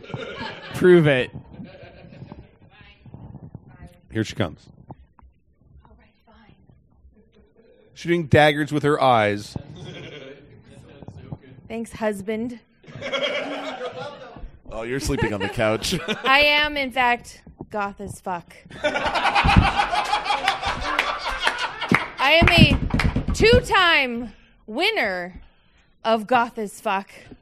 And as, as Dave will probably state, I am a lot meaner than he anticipated. That's yet another woman he's afraid of. We we had we had three stats. We had last snark, marriage. we had looks, and we had moves. And I was goth as fuck at snarking. I could talk some mad shit. And I scared even myself a little bit. Which made me goth as fuck. Yes. And I was I was Raven Winters. Tis true. Winters. Tis true. Raven Winters. Raven Winters? Yes, Raven Winters. Which is goth as fuck. That is goddamn fucking goth as fuck. Legitimately. The single defining moment for me of the game was when I was staring down at Dave Kazay, who was in the moment portraying not one but two 21 year old young women who had come to the goth club on their birthday. Was it believable? Oh yes. And I had to make a choice. I had to make a snap decision. Do I roleplay fucking these two 21 year old girls with Yes! this The adult is yes! man in front of me, or do I fade to black? and I had to look at him and said, Dave, I need a veil. Oh, that was the defining moment. Oh my god, it's so good. Oh. Okay, you people on the intertubes who actually watch this like with video haven't seen the video the thing that I just saw, which is goddamn amazing. And you need to just pretend that you see somebody Dave Kazaya That you see swooning this into guy- Kurt Potts' arms. That's uh, Falling for confession. Hello, Dave. Come here. It's I so wanna hear about- good. Dave, I want to hear about this goth as fuck game. Can Okay, you give so us like your elevator so pitch? I am goth. So Give us your elevator pitch. Hold on. Wait, wait. What do they do? What do they do? They talk shit about one another. Have you ever been to a goth club before? My God, I don't know what you're thinking about, but anybody who knows, you No, you've been to a look goth cool club. or you talk shit about other people so you look better. I have ne- th- I was in college by the time goth started, so no. I wasn't, and I know exactly what you're talking about. So yeah, um, this was a a, uh, a pamphlet game that we decided to put out that was similar to what Grant Howitt was doing in terms of like lasers and feelings, and uh, Honey Heist, which is bears doing bank heists, and so it's was my idea saying, okay, well, what are we going to do? And obviously, we needed to do something that was making fun, but also in a loving way, An, an homage. an homage, if you will, an homage of. Uh, it was of gothic music and getting the gothic scene and so what have you. Hold on, hold on. Did I just hear that this is for sale on DriveThruRPG It is for a dollar ninety nine? a dollar ninety nine. I am going to buy that. the Why? moment. Why, Tappy? Why? because that's goddamn amazing. and and also really true. Having been part of LA's goth industrial scene for 20 fucking years. Absolutely, absolutely. Some people talking shit about each other is 100% what I'm it's all about. just kidding, by the way. With the gothic community is very inclusive. Oh no. Oh. Oh no. You can always believe a man that laughs. I- I'm okay. Stop that laughing. So no no no. And what's really what's really screwed up about this is that I know that there are so many photos of me wearing the guy liner and all that, so I feel really comfortable about this. So No, no, no. He's right. It's very, very inclusive. Of who, you- Yeah, who they you talk hate shit about. everyone equally. No, it really is. Yeah, you'll talk shit about anybody. Anybody. So yeah, so actually no, it, it was actually a really great game, and the plots, of course, are both you know lovely and frightening, both of them in equal ways. So it was a really good game, and we had a lot of fun. So yeah. I'm I'm sad that Tomes left because I just wanted to announce my next game. You want to you want to know what I'm working on, Stu? Yeah, yeah, yeah. It's called it's called Ten Roman Candles.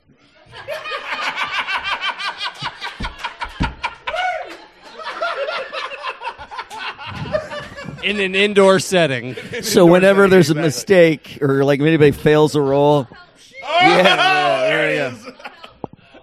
Who the fuck I've been you? sitting on this goddamn joke an hour and a half, you bitches. Ah, I want to talk about my scene again. It's amazing. Fuck you guys. Who wait, are wait, you? Do I do it? Yeah. Okay, who are you and how do I not know you? I'm angry that I don't know you. No, we're gonna role play, and it's gonna be awesome. Wait, wait, wait, wait, wait, wait, wait. I just want to watch. I'll sell tickets. So you're gonna watch going? Oh yeah, no, keep going, keep going, keep going. Keep role playing. Keep role playing. Slower. Do it. Faster. Don't look at me! Don't look at me! Okay, look, at me.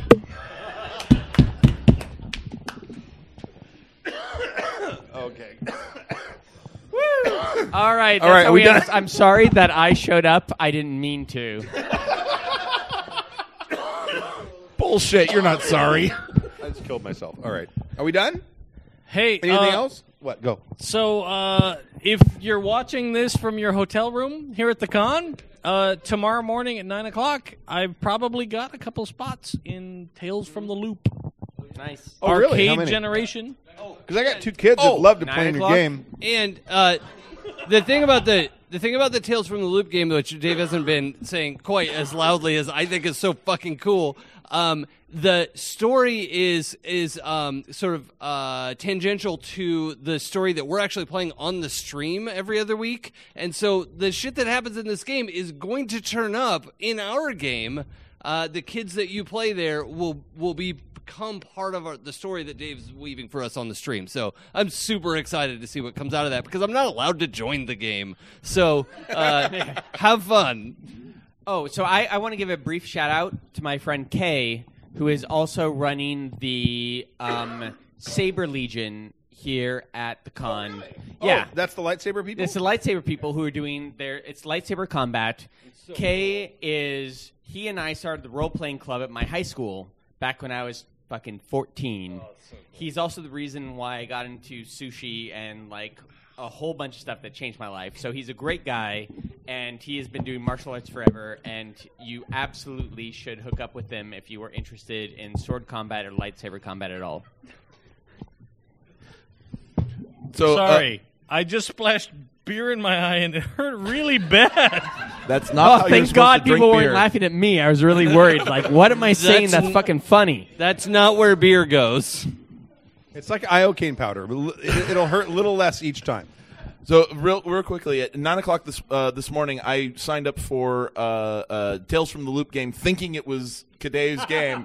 and I was completely wrong. Fooled you. But it was a, it was a hell of a lot of so it was a hell of a lot of fun. The, the guy who ran it was originally from Los Alamos, New Mexico, oh, and so he set the game in Los Alamos, New Mexico. And one of the players signed up thinking, "Oh, I'm from Los Alamos, New Mexico," and he brought his son and his fucking high school yearbook from Los Alamos High School.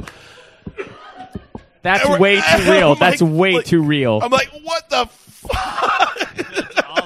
Two people had never met each other. One was class of 90, one was class of 86. They were four years That's apart. funny. Oh, Having gone to the same high school in Los Alamos, like, oh, so you know about this and this and this and, this. and it was just all automatic immersion. Mm, In fact, that's five years. I'm sorry. I tried to stop myself from saying it, but it's actually five years. So that's five years. Cla- graduated in 86, graduated in 90. Ladies and gentlemen, 90 I would like to tell you that I know bullshit about 1982 Boulder City, Nevada. and everything in my game is completely made up, and we'll have a good time. So, if you bring a yearbook from Boulder City, Nevada in 1982, fuck you. However, however, if you know anything about early 1990s, San, uh, San Dimas High School, San Dimas and- High School football and rules. how their football rules, I know everything about that. Now nothing was goddamn afoot at the fucking Circle K there. Later in the 90s, apparently it was because my roommate went to San Dimas. Are, are, are you really from the San Gabriel Valley? Me? Yeah. I'm from La Verne, which is right next to San Dimas. And I absolutely hung out at the Circle K in San Dimas. And whoever your friend is that went to San, Di- San Dimas High School, fuck that guy. Oh, okay.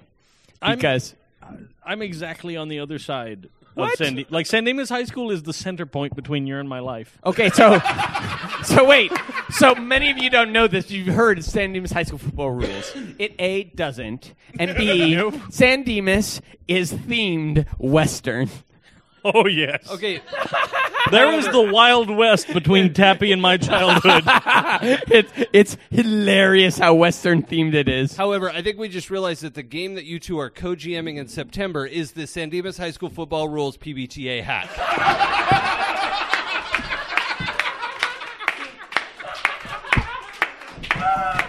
Oh my god, it is, and fuck you for saying that. my my body is ready. For now. Oh my god. I literally cannot wait for this game. I wish it was next week. Right. All right. We're done. I think we're done. We're done. We're done.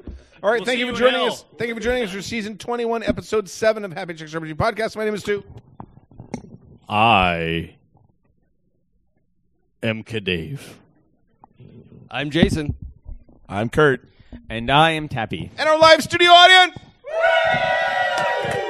Thank you very much. We'll leave you with a song. Let's sing the song. We haven't done that sing along in a long time.